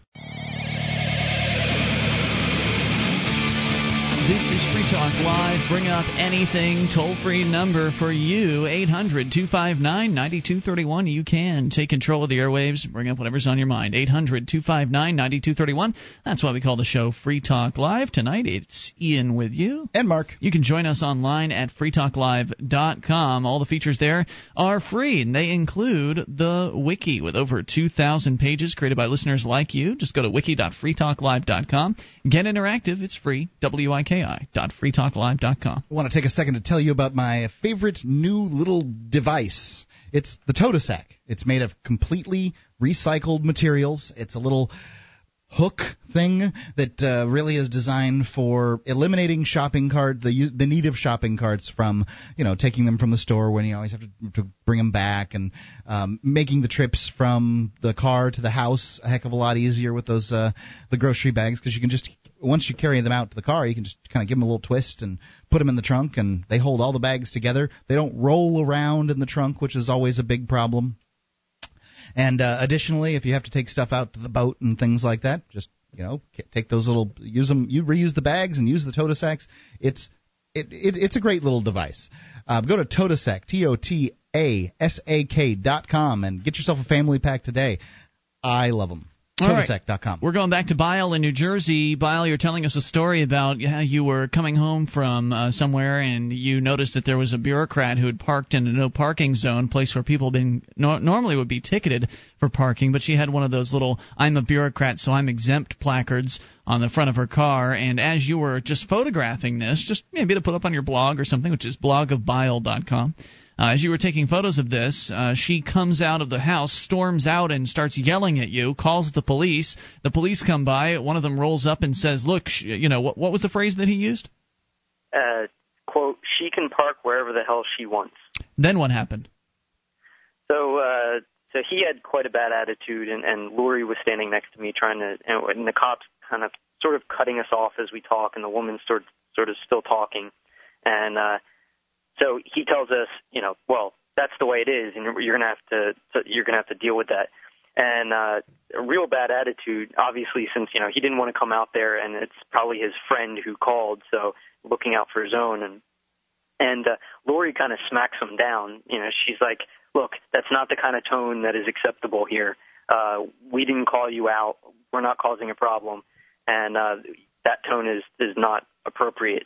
And his demeanor completely changed from there out, and Wow. he admitted he admitted that uh, after at least after a couple minutes, he pretty much admitted that it was stupid that people have been parking there for a long time. The sign clearly says that it's residential parking. The curb's yellow, and perhaps he said he claims that uh, because we're so close to the George Washington Bridge, that the uh, New Jersey DOT could have possibly put up the uh, no standing or stopping signs, and it may not have been the town, and that you know the parking authority is different from the cops, so you know it wasn't his fault, and he sort of was uh, used some frank language saying it was BS that that uh, they were ticketing people, and uh, his the other cop that was there said that you know even uh, that because it was sort of a turning lane that there really shouldn't be parking there anyway. So the other guy said that the the woman who was flipping out shouldn't have been parking there anyway. She should have known better.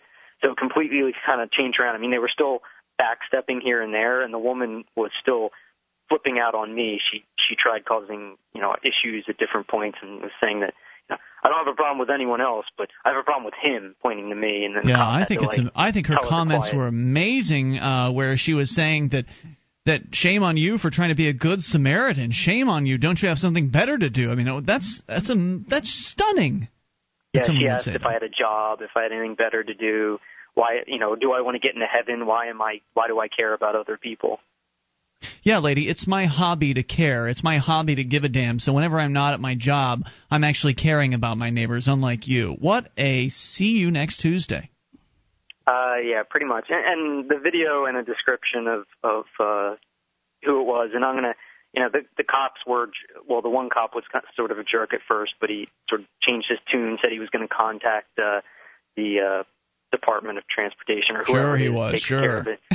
but I don't know. He claimed he was going to try to tell the cops not to bother with that particular section because it was under contention now and no one knew what was going on and said he would try to take care of it and the other cops said, you know, we'll try to get everyone together and go on the same court date and raise hell pretty much is what he said. So Well- they became nicer afterwards, but the video of the woman flipping out and stuff and the cop, the whole ordeal will be up online Okay, probably cool. tomorrow morning. Blogofbile.com, right? if nothing else, it shows uh, it shows how the bureaucrats feel about video uh, recording. They hate it. They Oh, yeah. hate it. It's like it's like uh, zombies and fire. I mean, they just they shy away from it. They hate the idea that somebody would have the gall, the nerve to come out and videotape what them and what they're doing. Don't you know this is my job? That I'm here to to to, to rule over you, citizen? Shut up. I was I was actually really surprised because no one said anything about my cameras, and I had two cameras. One was kind of concealed, but still. But though they did know I was recording, at least the uh, the secondary cop, the one that wasn't rude, because when I asked for the the cops' names, both of them at different times, uh, they they both have like harder to, to pronounce names, and and I couldn't hear him the first time, so I asked him to repeat it, and he actually grabbed my shirt because he knew that that's where my the camera was. Uh-huh. I had slipped it in my shirt. He grabbed me by the shirt lightly, pulled pulled himself forward, and said his name loud as if to speak into the microphone, which was funny. kind of intimidating but funny Yeah. at the same time. Wow. All right, man. Well, we'll look forward to seeing that. And uh, anything else you want to share tonight? No, that's it. Thanks for the call, Bile. I appreciate hearing from you at 800 259 9231. I guess it's nice that they left them alone for having the cameras. And indeed, having the cameras probably helped them in behaving a little bit nicer and standing up for themselves helps as well when you're not being completely cowed. And to some and- extent, you're what you're talking about here is uh, that sort of that uh, animal uh, territory thing. They're there on their turf, and the cops aren't. So it's it, you know if you it, I've seen uh, footage on these you know these wildlife films which I love to see and apparently most of the footage is uh, bogus. But um of you know smaller animals driving off larger animals when they're in their territory. Hmm. and the fact is you know when somebody's out of their territory they just don't feel as strong and when they're in theirs they do. And I think that you, what you had a chance to see here is that you know the locals drove off the interlopers But don't you think the cops consider everything their territory? they they'd like to but they don't so there's something unspoken that's going on there where they know that it's inherently not really theirs. Is that what they they know a they're in the wrong and b Yeah. they're not in their territory And there's a video camera. it's one thing if they can make themselves feel right mm-hmm.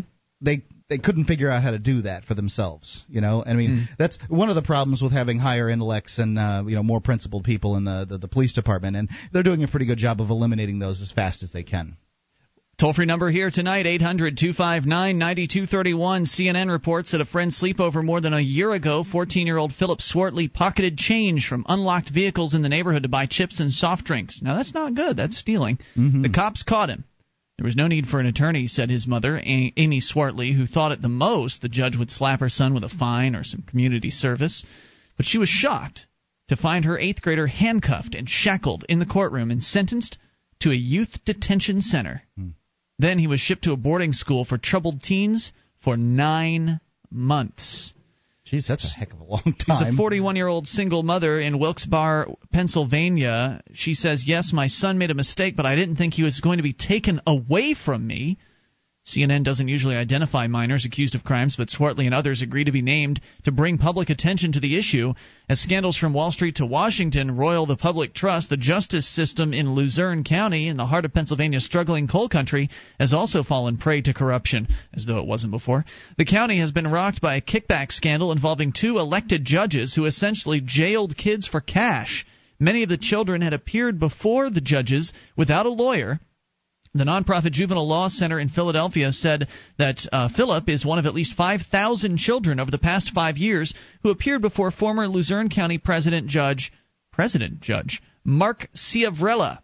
Ciavarella pleaded guilty earlier this month to federal criminal charges of fraud and other tax charges, according to the U.S. Attorney's Office.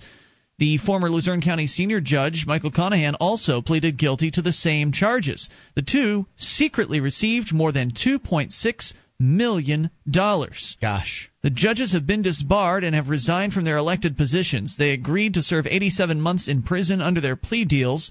Ciavarella and Conahan did not return calls. Their attorneys told CNN they have no comment. Uh, I wonder if they'll actually be serving those 87 months or if they'll be, you know, suspended.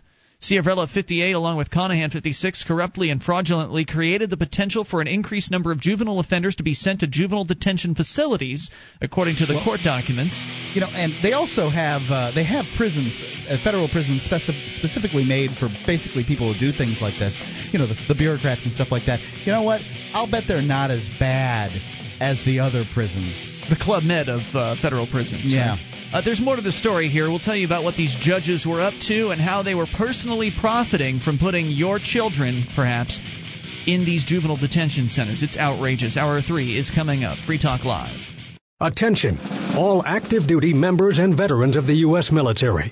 Your proud service to your country entitles you with the right to participate in special VA loan programs with benefits not available to the general public, like the ability to purchase a new home with no down payment or mortgage insurance, or refi with cash out, up to 100% of your present home equity with less strict credit criteria. You are entitled to these benefits. Review them online at varadio.com. This is Tim Lewis from iFreedom Direct and a veteran of Operation Iraqi Freedom. I want you to know that as a member or veteran of the United States military, you've earned special rights and privileges. On your feet and get the details at varadio.com. iFreedom Direct Corporation is a private lender approved by the VA and licensed in most states. In certain states, certain restrictions and limitations apply. For a current list of licenses, disclosures, and all benefits, go to varadio.com varadio.com. This is Free Talk Live. We are launching into the third hour of the program. You pick up the phone, you take control of the airwaves. The toll free number, 800 259 9231. That's the SACL CAI toll free line tonight. It's Ian with you. And Mark. And we invite you to our website at freetalklive.com. The features are free, so enjoy those on us. Again, that is freetalklive.com. Last hour, we started telling you a story. And I, I, Mark, you pointed out it's it's a little on the old side, but nonetheless still outrageous. Old as in a, a few months back. CNN reports on a couple of judges. Just to give you an example of how the corruption can actually get, how bad it can really be. And this is, to my, in my opinion, scratching the surface. Really, I'm sure there's more examples like this around the country? Sure, these even... are just the ones that uh, managed to get caught. And maybe the most egregious, I don't know, but this is pretty egregious. They are uh, judges in their 50s, uh, holding positions in, I think it's Pennsylvania, or yeah, Pennsylvania.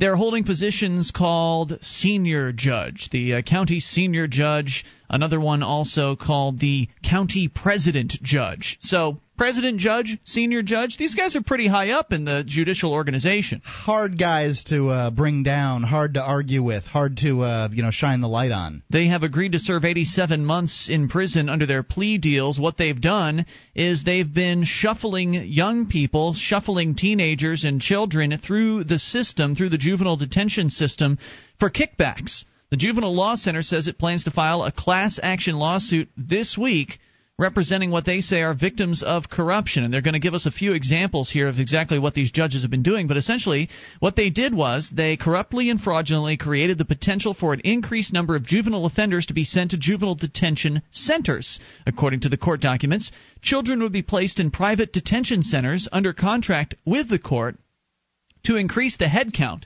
In exchange, the two judges would receive kickbacks. So your child is a dollar sign to these judges. Your child means they get to take more money home at the end of the so year. So these were private organizations that were contracting with the state in order to keep to uh, incarcerate young people. Is that the idea? That's the idea. Yep. Yep.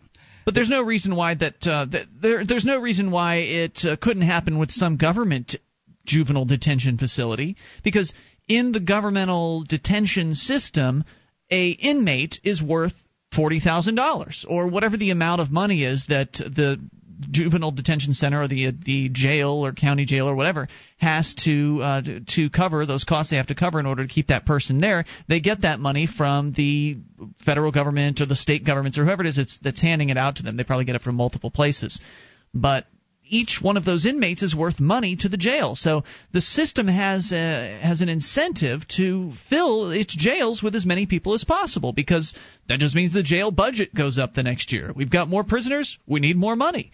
And so essentially they were kicking back money to the judges to send them more prisoners because well, if the judges don't send them prisoners, they don't get the money yep. in the first place. This is a great example of how um, you know the, the term privatized can really be bastardized yeah. because um, they're using the monopoly that is the judicial system, and they're just allowing uh, private entities to their own buddies. the jails. Right, their buddies are getting rich off of the. You know, I I personally, having spent nine years in in jail, have a pretty good idea of how these systems work.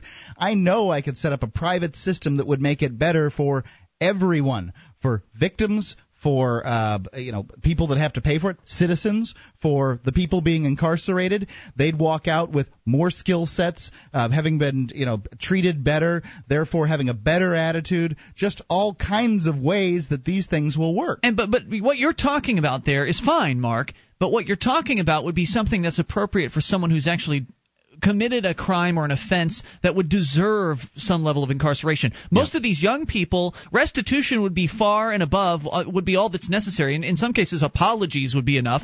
But in many cases, restitution would have solved the problem. I mean, the kid that the story started with, the 14 year old boy, was sent away for months to a youth detention center, nine months at a boarding school, and uh, for a youth, and also stayed in a youth detention center for taking change from some vehicles. I mean, paying restitution there would not be a, a difficult thing at all, and that would have solved the problem. That would have made the victims of that uh, theft whole. Not to mention the fact that I wouldn't accept monetary restitution from this young man. He would have to wash your lawn. car. Yeah, something like that.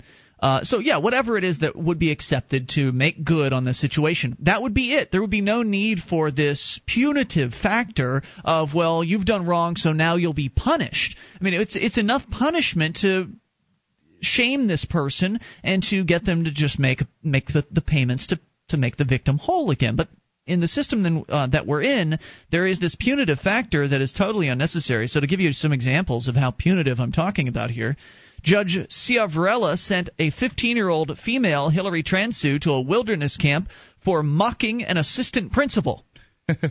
on her MySpace page. Oh my God! So not like she was up in the assistant principal's face giving him a hard time, as though that would be a bad thing. I mean, whatever. He's just, it's just talk, right? Speech is speech. Should be free. Of course, we all know that on government school campus you don't actually have free speech. At least that's what the principal at my high school told me when I was in high school. He's right. But uh, but for her MySpace page, for saying nasty things about a government bureaucrat on her MySpace page. Mr. Bradley smells badly. She had to go to a wilderness camp, uh, a juvenile camp. He also whisked 13 year old Shane Bly, who was accused of trespassing in a vacant building, from his parents and confined him in a boot camp for two weekends. He sentenced Kurt Kruger, 17, to detention and five months of boot camp for helping a friend steal DVDs from Walmart. Now, what kind of other kids do you think they're going to meet at boot camp? Um, you know, I, I my experience is in uh, prison that uh, convicts learn more skills. Right. So they probably taught some other kids how to steal DVDs from Walmart while they were in there. Yeah. And probably learned a handful of things, picking locks. Whoever knows what else they were talking about, jump jump starting cars. Uh, They could share all kinds of tips. Whereas if you just had them pay back Walmart for the DVDs they'd stole, plus however much else. Uh, for restitution for damages, that would have solved the problem. Can you imagine? I mean, uh, Walmart would have. Walmart's really set up for this. Hey, kids, here's a couple of brooms. Here's a smock, a blue smock. Get out there and uh, and work the sales floor. Well, I, I wouldn't uh, have I wouldn't have these Yeah. guys on the sales floor, but I sure would have them out cleaning up my parking lot. Good point. Here's here's a bag.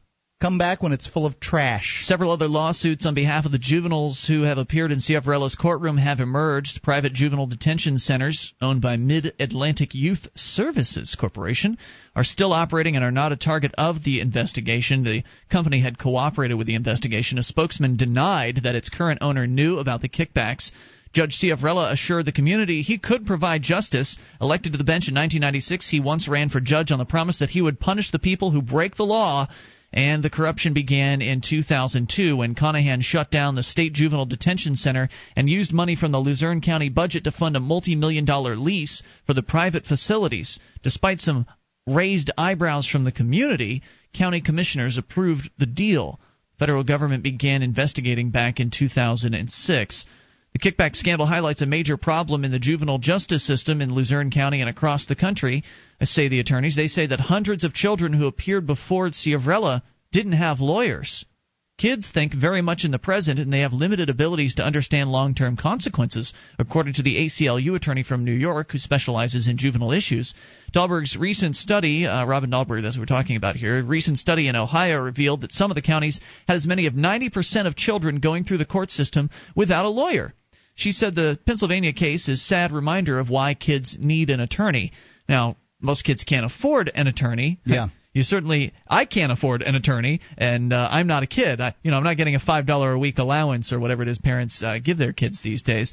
But you know, just having some level of uh, of assistance when you're in front of a judge as a young person would be helpful, even if it is a court appointed uh, situation. But they're not even doing that. Well, and, and to some extent, uh, attorneys are you know bureaucrat repellent. They, you know they they know that if you have a uh, have an attorney, you have some level of means, and they tend to stay away. Indeed, in Luzerne County, teens who waived counsel were at a greater risk of being sent to a placement center than those with representation. Of course, they were. About 50% of the children who waived counsel were sent to some kind of placement.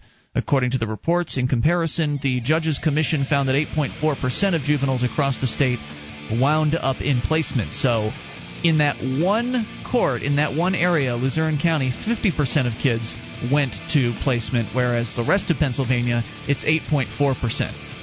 Big A difference. lot higher. 800 259 9231. That's the SACL CAI toll free line. Hey, you're saying to yourself, you don't like it when this stuff happens. Well, too bad. You got to keep paying for it anyway in your property taxes, even if you don't appreciate it. More coming up.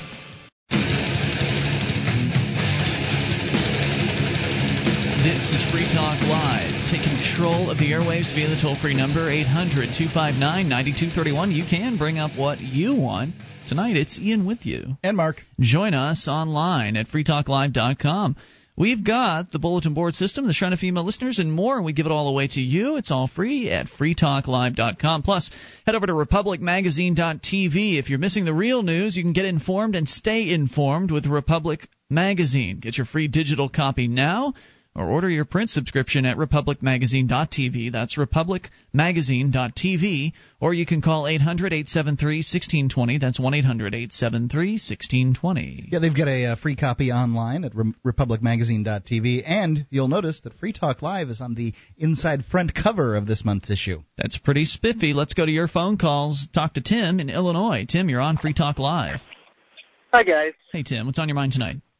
Um, well, I've been having a lot of conversations with my girlfriend lately about uh, libertarianism, volunteerism, um, and she's she's come to this point where she just just ad hominem attacks that all libertarians and voluntarists must be heartless.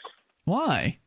Because she's doing such a good job we don't want to give her. money to people who don't deserve it, Because you don't want to give money to people that don't deserve it. Okay. Such as welfare, you know, the whole uh, government health care system, all of that. So I was wondering what a good defense. Uh, I guess I don't necessarily like the word defense, but a good way to, you know, stand against that. Okay, so she's saying that you're heartless. And what have I mean, have you said anything in response or do you feel like you have nothing to say to that at this point? I mean, it's it's not necessarily. Uh, I've, I've attempted the the whole well, it's heartless to take money from people who earned it, and she says, well, you know, I guess I kind of understand that, but if there are people who you know need something, you know, such as health care or food or a place to live, uh, why people you know are so greedy that they won't you know help people. Well, um, but you know, I I think that uh, first off, you you've got to sort of acknowledge that people need, you know, that some people can't earn, right? Um, there are people out there that have no arms, no legs. Um, they're they're going to have a tough life as far as making money. Certainly, there are jobs for them. Absolutely, they uh, you know in the, in the right circumstances they can make some good money. But they know, put the human torso in that movie, uh, the Freaks. You ever seen Freaks? No.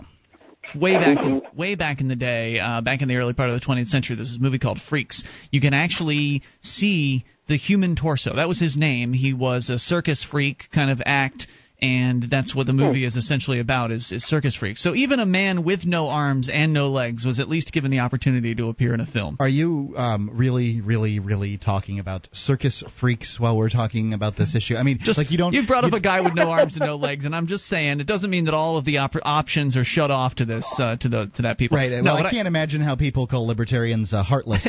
The, no, um, but I see where you're coming from, Mark. The, um, I- had a next door neighbor who had, I I think it's called King's syndrome. I may be wrong. King's something. It's King is in the uh, the terminology. I, I, all I know is the guy was in the wheelchair and you know he had some problems with his limbs, and he had a great job doing uh, phone sales, in, you know, in inbound phone sales for a computer company.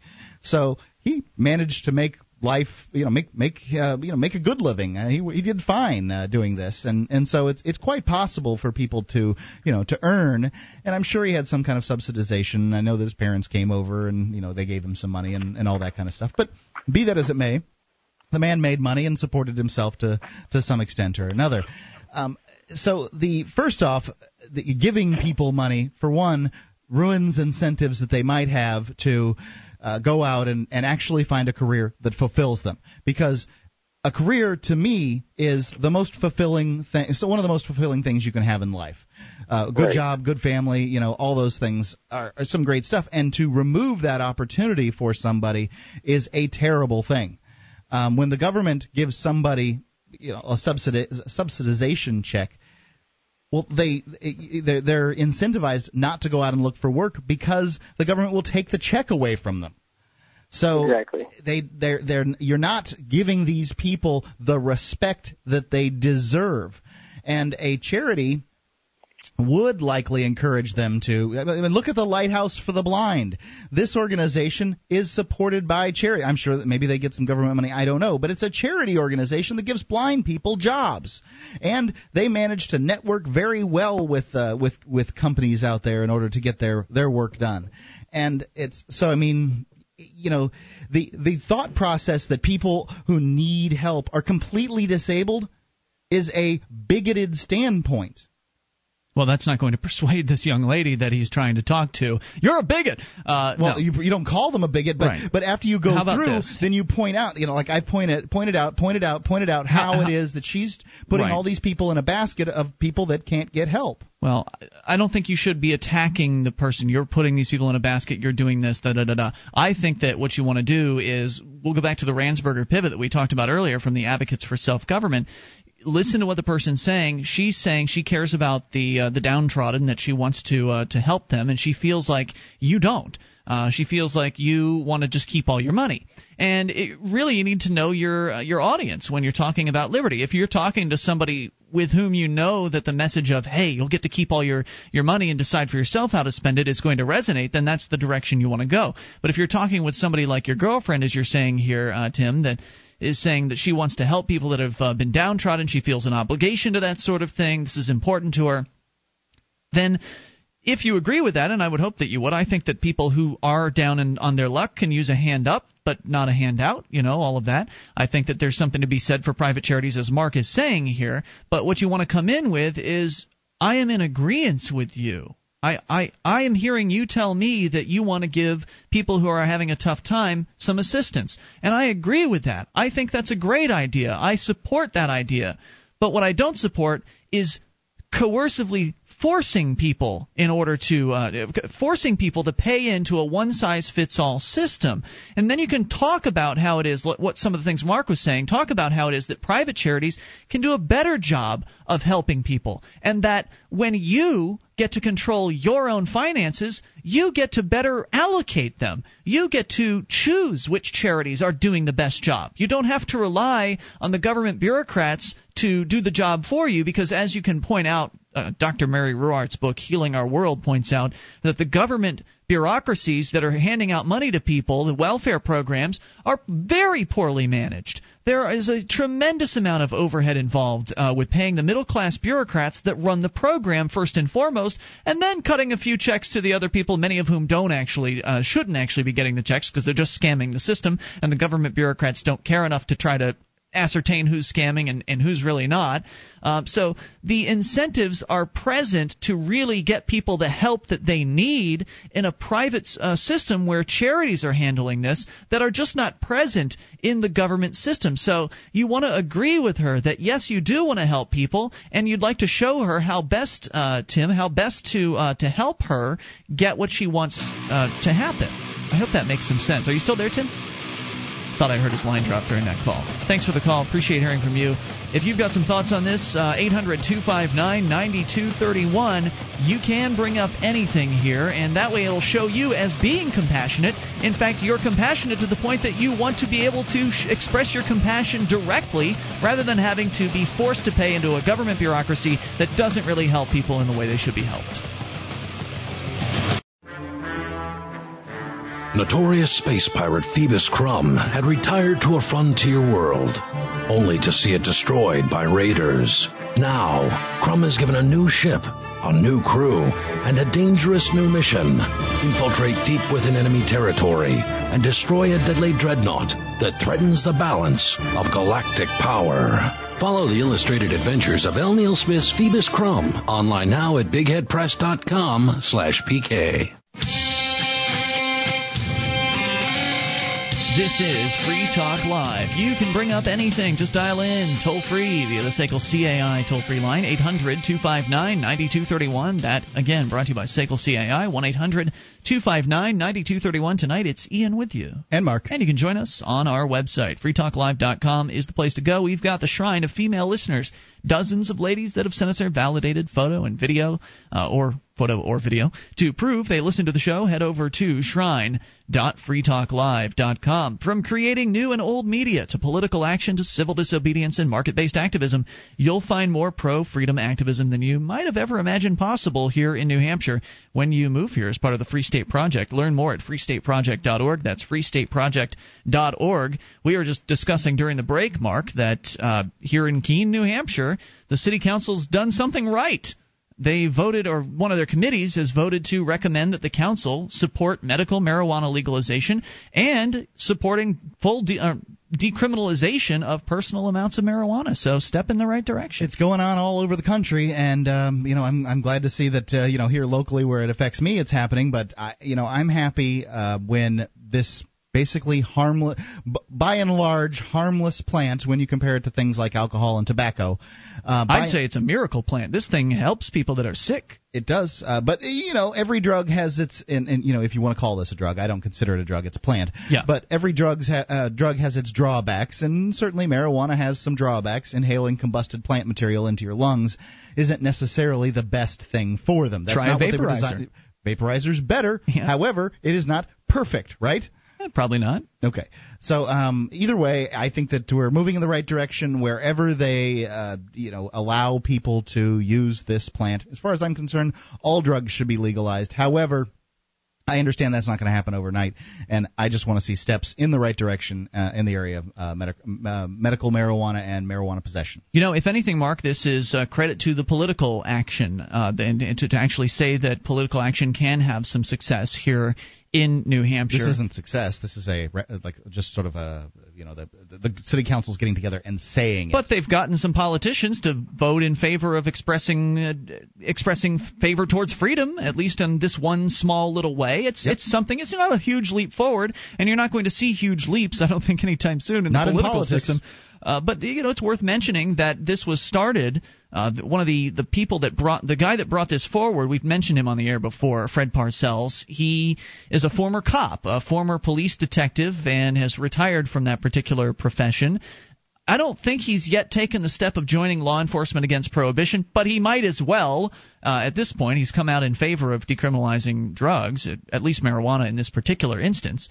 And uh, so he apparently brought this up after Sam, our guy from Free Talk Live and uh, the man behind ObscuredTruth.com, had a brief conversation with one of the city councilors talking about the idea of getting some sort of marijuana uh, decriminalization or one of those lowest police priority things passed here in Keene, and apparently that sparked a discussion between that city councilor Cynthia and, and Fred, and now Fred has appeared in front of this uh, this committee and asked them to do this, and they've they voted for it. So hey, there's uh, that's good a win him. for the po- I, political I, system. Right? I like him. I, I, think he's done a good job here. Yeah, it's but it's a win for the po- political system, Mark. Mm-hmm. I mean, you should be crowing about this from the rooftops. I yeah, I uh, look you you make it seem like I'm the one who supports political action.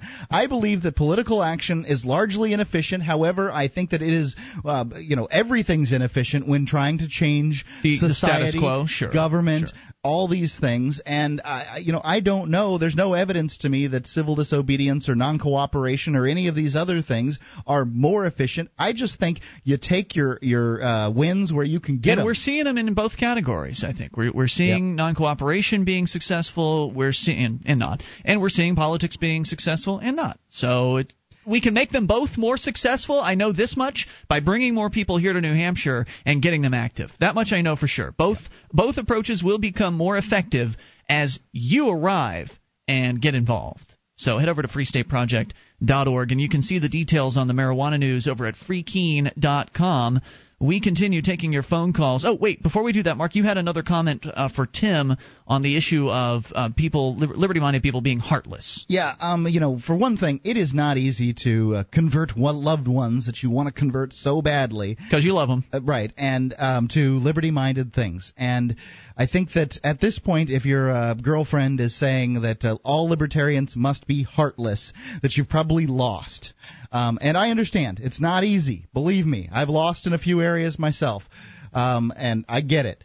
But I would what I would recommend is that you get a hold of Mary Ruwart's book. Me too. I was Healing, going to suggest that. Healing Our World. Um, you can go to Amazon.freetalklive.com and you can buy it there.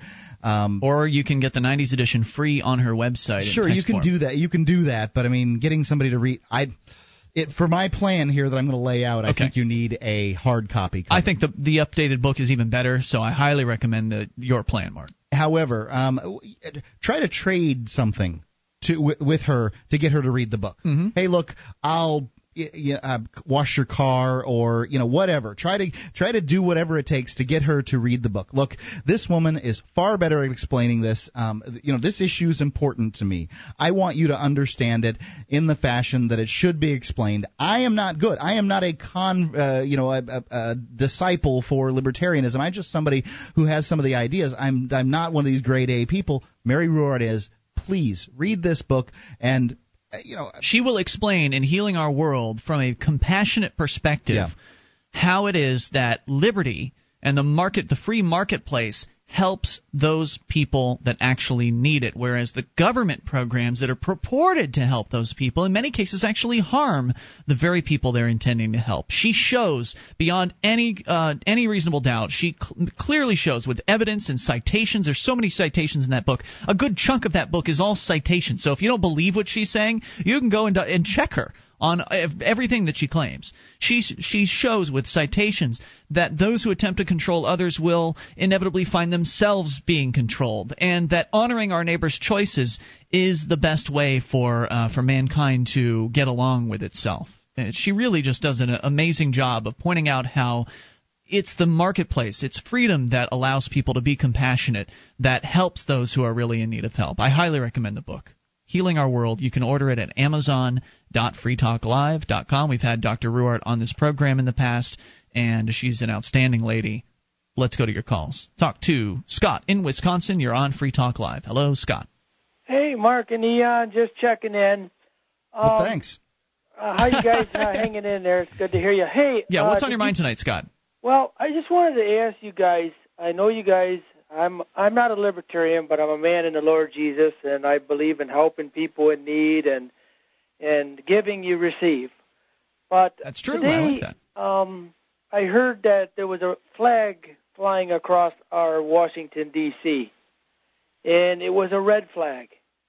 And I just wanted to ask you guys in your camp, would you fly the Chinese flag above your nation out there as they did in Washington well, today. I don't believe in and nations. I wanted you to I don't I don't believe in answer nations. what you, how would you feel about that having the way they only let you have one kid over there to be okay. born and I don't know if that's true these days. I'm not sure if that's uh, still a vicious rumor or not, or if it's official policy that's unenforced. But I, I don't believe it's necessarily. Uh, it wasn't a Gene, that Christian anarchist, that told us that that wasn't really true. I, I wish I could recall that. Mark, do you recall on um, the, the one kid policy? So I hear, but I, I don't know. I mean, you know, they they use ad hominem attacks against uh, us, and we use them against them, and I don't know that uh, it's necessary. They they, they, the Chinese government. Oh, okay. Um, you, you know, just making and, sure you and, weren't saying that all Chinese well, people attack us. Well, I'm United sure that many of them get these sort of talking points from you know that they just kind of trickle down. I'd like to answer your question, Scott, and your question was, would I fly uh, my nation's flag above the Chinese flag or the Chinese flag above?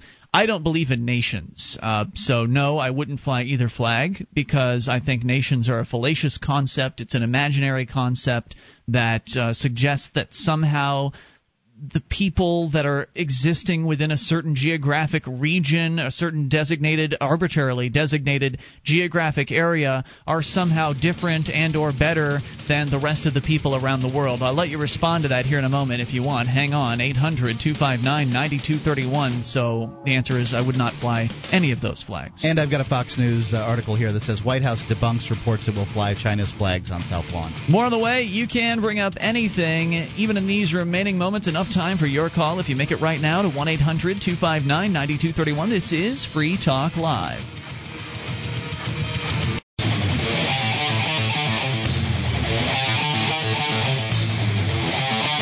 This is Free Talk Live. Your show. You can bring up whatever's on your mind. Just dial in toll free 800 259 9231, and you can take control of the airwaves. Even in these remaining moments, we'll try to sneak you in.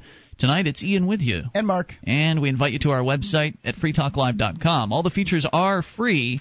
So enjoy those. And if you like the show, you want to help support Free Talk Live, you can do that by becoming an amplifier for as little as $3 a month. We'll take that money in, reinvest it into the show, get on more radio stations around the country, bring more internet listeners on board, expose new people to the ideas of freedom. Head over to amp.freetalklive.com, get involved, get on board with AMP, and you'll get perks too, like access to the call, uh, the AMP only call in lines, chat room, forum, and more. All the details are at amp.freetalklive.com. And if you haven't yet heard of the Millionaire Patriot, you should because he's got five days of firearms training waiting for you, all for pennies on the dollar. Plus, if you act fast, the Millionaire Patriot will give you a free Springfield Armory XD pistol in the caliber of your choice. Just go to frontsight.com to learn more and get your training and free gun. That's frontsight.com. As we continue here, I, I think we still have Scott with us. Scott, back from Wisconsin, uh, you'd called asking about what flag I would fly, and I had said I would not fly any flag as a, as far as a nation's flag because I don't believe in the concepts of nations. Um, your thoughts, Scott? Well, you know, um, Mark and Ian, I do um, not being in. I do believe in freedom. I believe in our Constitution that our forefathers um, that wrote those words paid a pi- bad price uh, way back then. But I just think that that sends a message um, to our country and and to your camp uh, that if you uh, hang the Chinese flag above your capital, um, I think uh, I don't have hate. I'm a man of no hate in me, but I mean that that's that's kind of a disgrace to our country and to your nation. Um, well, you I keep mean, putting me involving in in, my, in this nation, and first of all, it's not my capital, it's not my nation. Uh, I don't believe in those concepts. I don't subscribe to those belief systems. I believe that there are only individuals, and that individuals can voluntarily choose to form groups of individuals. So, you know, they can enter into agreements with one another. But nations, no one has ever entered into an agreement to be a nation. It's just that you've just sort of been assigned here because you happen to be popped out of your mother's womb on a, a specific plot of land. I mean, it's it's it's ludicrous. So I, I just don't even fit into that particular paradigm. Scott? Right, and I understand you guys. I don't know if you have a flag for your libertarian thing, but once again, we are in America, and um, for what our forefathers did, uh, what they did it back to to have our Constitution written, and we know that the United States flag is our flag of freedom. Well, Um, it's not a no. It, it, it's just a flag of the country. Um, now, Scott, here's um, for one, I've got the article here that debunks this story, and I think that there's a lot of stories out there that are really planted or twisted in order to get sort of the ultra right, um, you know, uh, God guts and guns, patriot type people all up in arms. They're going to take God bless the God bless America out of the Pledge of Allegiance, and you're going to take it off the money, and um, they're they're going to make it so our school children have to to to, to swear to Mao every morning, you know, and, and all this this nonsense and these um, these stories which just aren't true really get those people, the sort of fundamentalist. Um, you know, ultra righties, all upset, and they're not even true most of the time. So, uh, in the process, what are they doing? They're taking their eye off the ball. You know, some girl, some girl with her top off is in the uh, is in is in right field, jumping up and down, and your your eyes off the ball, and wham, it's a strike. That's how the government gets past uh, stuff. That's how they've managed to grow over time. The people that want to see small government, like you, Scott, who believe in freedom, like you, Scott, they take their eye off the ball because they use these tools that are so good at distracting people that uh, you know that, that are in your your your camp. There, um, th- they've they've got a system for getting stuff past you. Well, I understand where your viewpoint is, but um, can I ask you this? Um, if we if we were to take the United States flag um, and take it over to China, do you think they would let us put it up above their uh, government over there? I don't care what the red Chinese would do. Don't you understand? I don't care. It's not a us and them mentality to, for me. I think the red Chinese, by and large, most of those people in that country are good folks that want to provide a good service, and if they can do it, oh, you know, to people over here in the United States, they want to get some money. That they're on our side. That they're good people. I, I think that the biggest problem, likely, are the people that are in the governments of the red China And uh, the US. and uh, and the United States governments getting in the way and extracting and leeching off of good people trying to do business with each other. Scott, I got a question for you. Since you brought up the issue of the one child policy over in China, I'm curious. What is it what is your understanding of what will happen to a couple if they are caught having more than one child? Oh, over in China, the the the, the baby's killed. Then See, Mark, there's what did I tell you during the break? That's exactly the, against the that's exactly the story that I'd heard. I had heard the rumors that all the uh, you know the party officials will come by and execute your child in front of you if you have who more than kills one. the child, Scott? The government does. No, they don't. Okay. Um. The the the fact well, is, who, who No, they, they don't passed a law over there for them that they're only allowed one child. Okay. Yeah, the policy is enforced at the provincial level through fines that are imposed based on the income of the family and other factors. Population and family planning commissions exist at every level of government to raise awareness about the issue and carry out registration inspection work. Now, that- so they have a very arduous, terrible policy Right. that will fine a family for having um, an additional child, but they don't kill the baby. That doesn't make it right. That I mean, we're not defending their policy here, but but the story is blown up out of proportion. There are all kinds of nasty rumors about the Chinese that fly around out there that just don't have uh they just don't have truth to them. And now that's not to say that such a thing hasn't happened. Maybe there has been some you know party official that went off uh, half cocked and killed someone's kid in front of him. I mean, there's no way to say that that hasn't ever happened. More likely, but it's not got the policy. female infanticide because people want to have a male child and they actually kill their own baby. Scott, thanks for the call tonight. Appreciate hearing from you at 800-259-9231. Not to mention during the, uh, the, the you know the communist revol- revolution over there, people were so entirely impoverished that there was a story of a uh, basketball player from uh, China was telling stories about how families were eating their children. They didn't want to eat their own children, so they'd trade children with other families Oh, and, and execute them and, and you know kill them and eat them. That's how bad the famine was. It's a horrible, horrible story. I can only imagine it's true. This guy said so. I mean, obviously it's uh, it's hearsay, but gosh, it was certainly convincing hearsay. Uh, I think it was at Reason. If you uh, go to Reason.tv, I think they've got uh, you'll, you'll be able to find it. China, you know, search China or something. I hope that someday people like Scott can come to the conclusion that people are just people.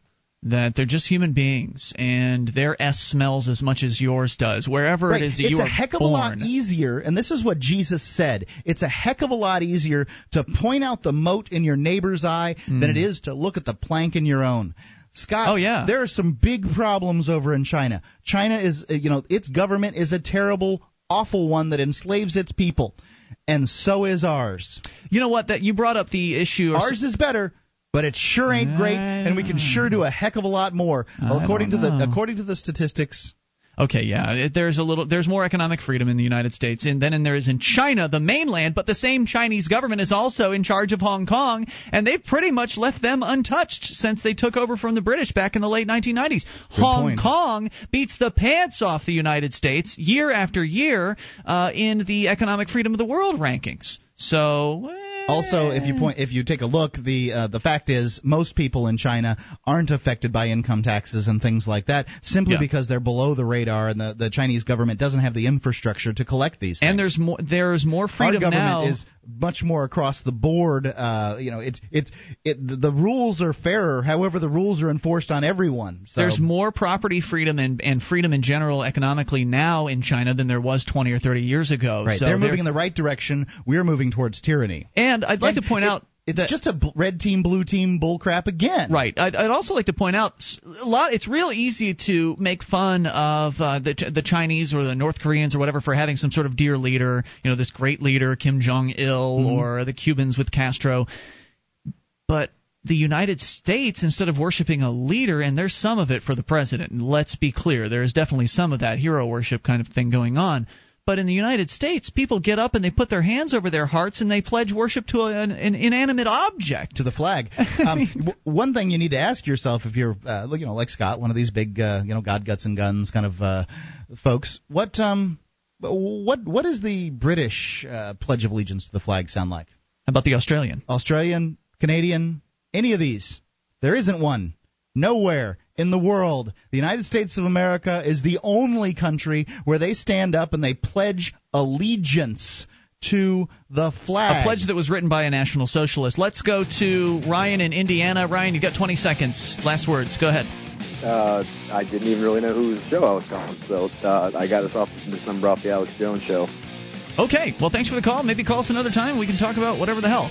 Uh, it's been Ian here with you. And Mark. because that's what happens on Free Talk Live. You can call in and you can bring up whatever you want. We'll see you tomorrow night online in the meantime at freetalklive.com. Attention, all active duty members and veterans of the U.S. military. Your proud service to your country entitles you with the right to participate in special VA loan programs with benefits not available to the general public. like the ability to purchase a new home with no down payment or mortgage insurance, or refi with cash out, up to 100% of your present home equity with less strict credit criteria. You are entitled to these benefits. Review them online at varadio.com. This is Tim Lewis from iFreedom Direct and a veteran of Operation Iraqi Freedom. I want you to know that as a member or veteran of the United States military, you've earned special rights and privileges. On your feet and get the details at varadio.com. iFreedom Direct Corporation is a private lender approved by the VA and licensed in most states. In certain states, certain restrictions and limitations apply. For a current list of licenses, disclosures, and all benefits, go to varadio.com. varadio.com.